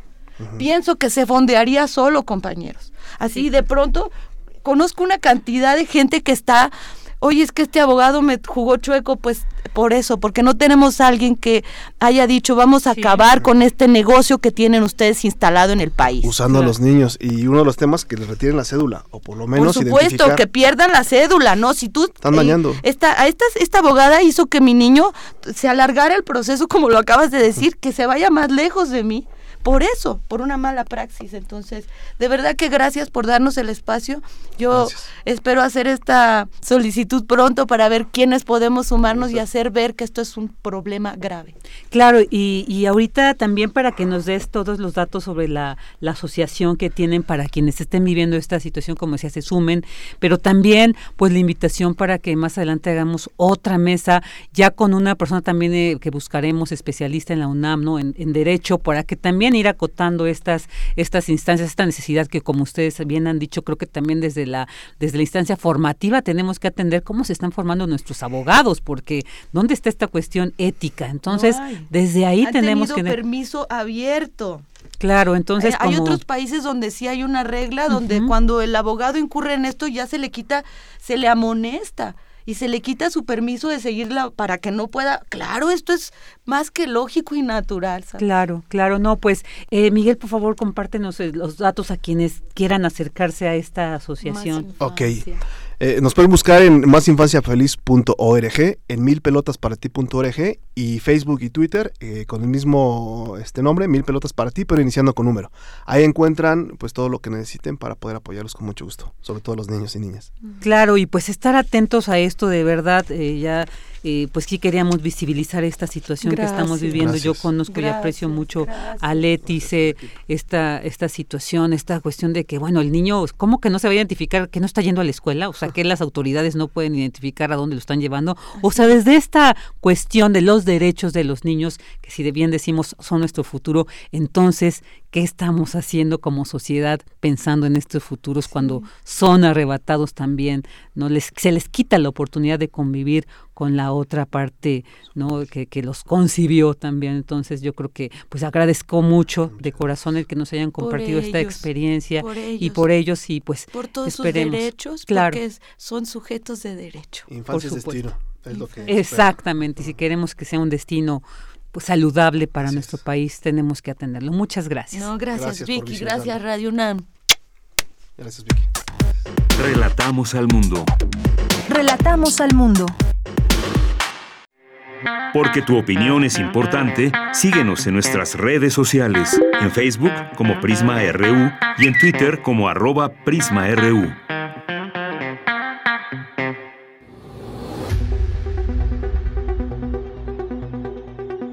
Dulce Conciencia. Ciencia. En Prisma. Ya estamos en esta sección con nuestra querida Dulce García que nos presenta Dulce Conciencia. ¿Qué tal, Dulce? ¿De qué nos vas a platicar el día de hoy? Hola, Vicky. Muy buenas tardes a ti al auditorio. Pues hoy vamos con el tema, Vicky, de los robots con características humanas. No sé si has visto lo último que ha salido en redes sociales, Vicky. No, no he visto. Fíjate que por eso me interesa mucho escuchar esto. Suena interesante. Que ya pareciera que pueden tener una conversación fluida como sin nada con cualquier ser humano, pero por ahí nos dijeron que hay un poquito de chisme por aquí. ¿Qué te parece si escuchamos la siguiente información antes de platicar con el académico?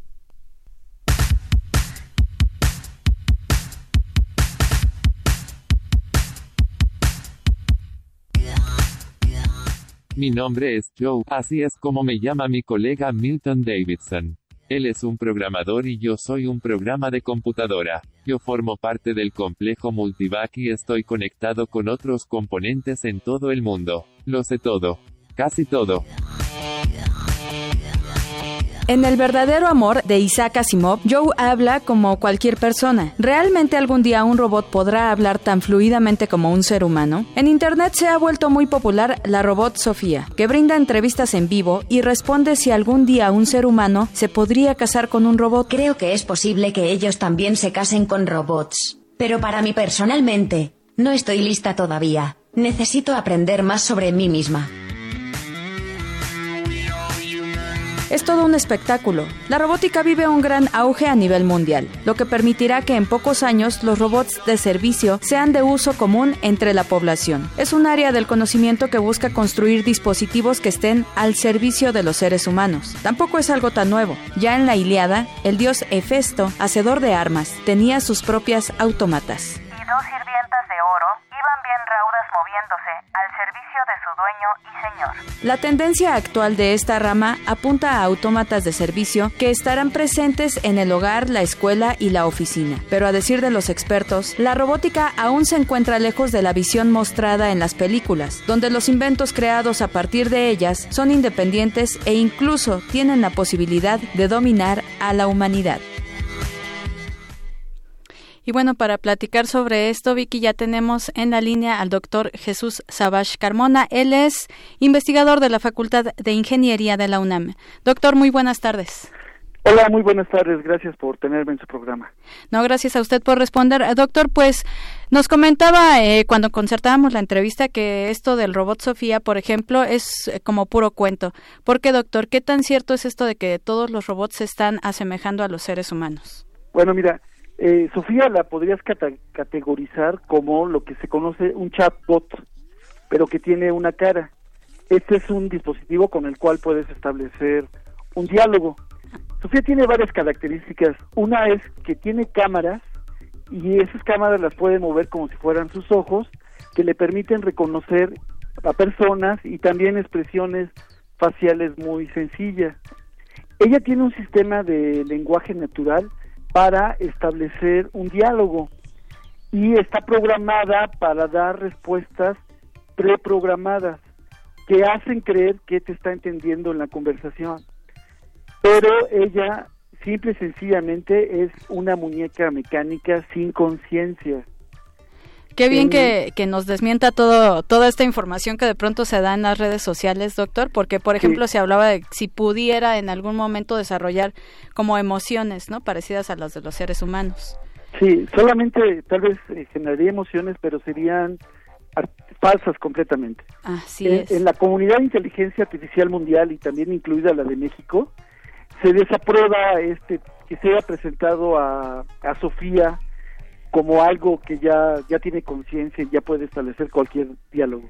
Se ha, exagerado, se ha, exagerado, muchísimo sobre lo que ella puede hacer. Sí. Lo, lo, que te puedo asegurar es que si la pusiéramos en la competencia que va nuestra robot Justina, Justina le ganaría, pero por mucho. Justamente de, de Justina le iba a preguntar, eh, doctor, si nos pudiera platicar un poquito del trabajo con esta robot de la universidad, cómo ha ido, cómo empezó un poco el proyecto y ahorita qué tan avanzado está. Bueno, mira, eh, la robot Justina realmente empezó ya hace mucho tiempo. Cuando yo hice mi doctorado en la Universidad de Washington, en los años 90, yo tenía un robot este, virtual. Sí. Este robot virtual con comandos de voz sencillos, yo le daba comandos a este robot.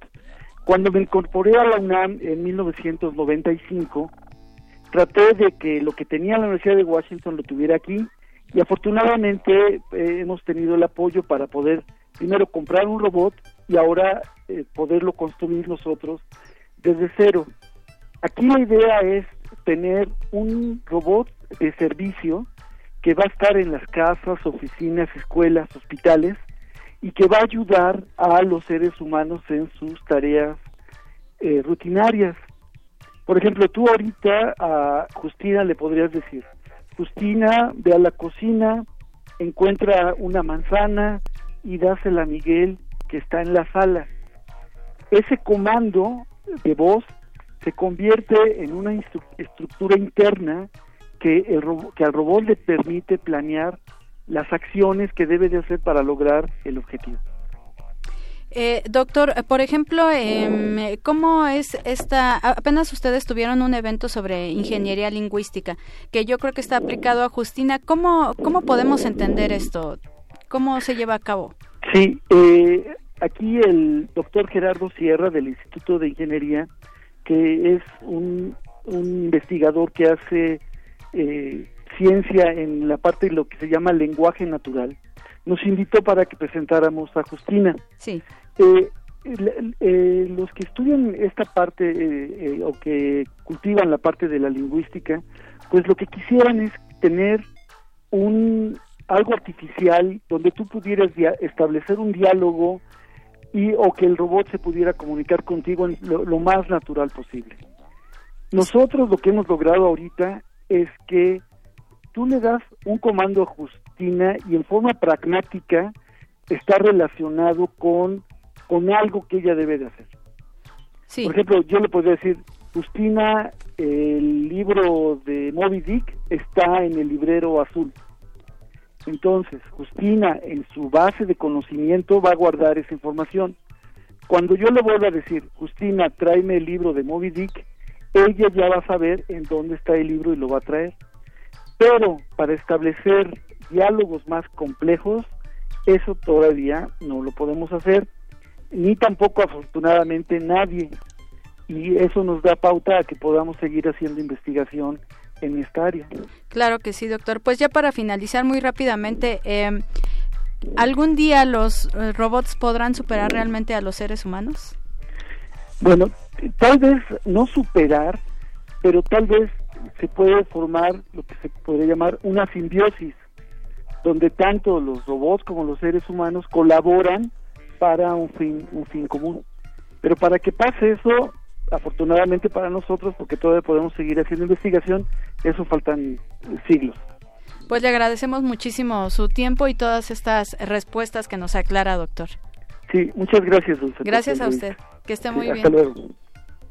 Pues ahí, dos robots. Vicky. Imagínate, eh, eh, recordaba la, la película de She, de ella, y digo, creo que es como la antesala de esto de los robots, ¿no? Porque este será un dispositivo, imagínate pasar a estos puntos. Pues más bien parece que nosotros nos estamos robotizando, ¿no? Pareciera. A lo es, mejor es de, pues, de esos robots. Puede ser. Vicky, pues así termina la dulce conciencia de hoy. Los dejo con la siguiente frase.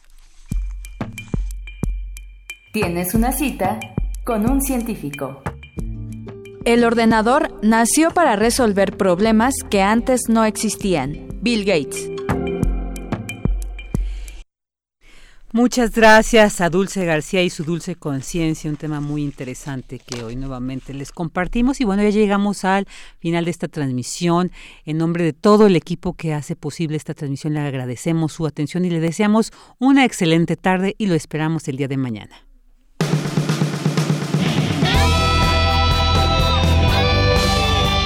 Prisma RU. Relatamos al mundo.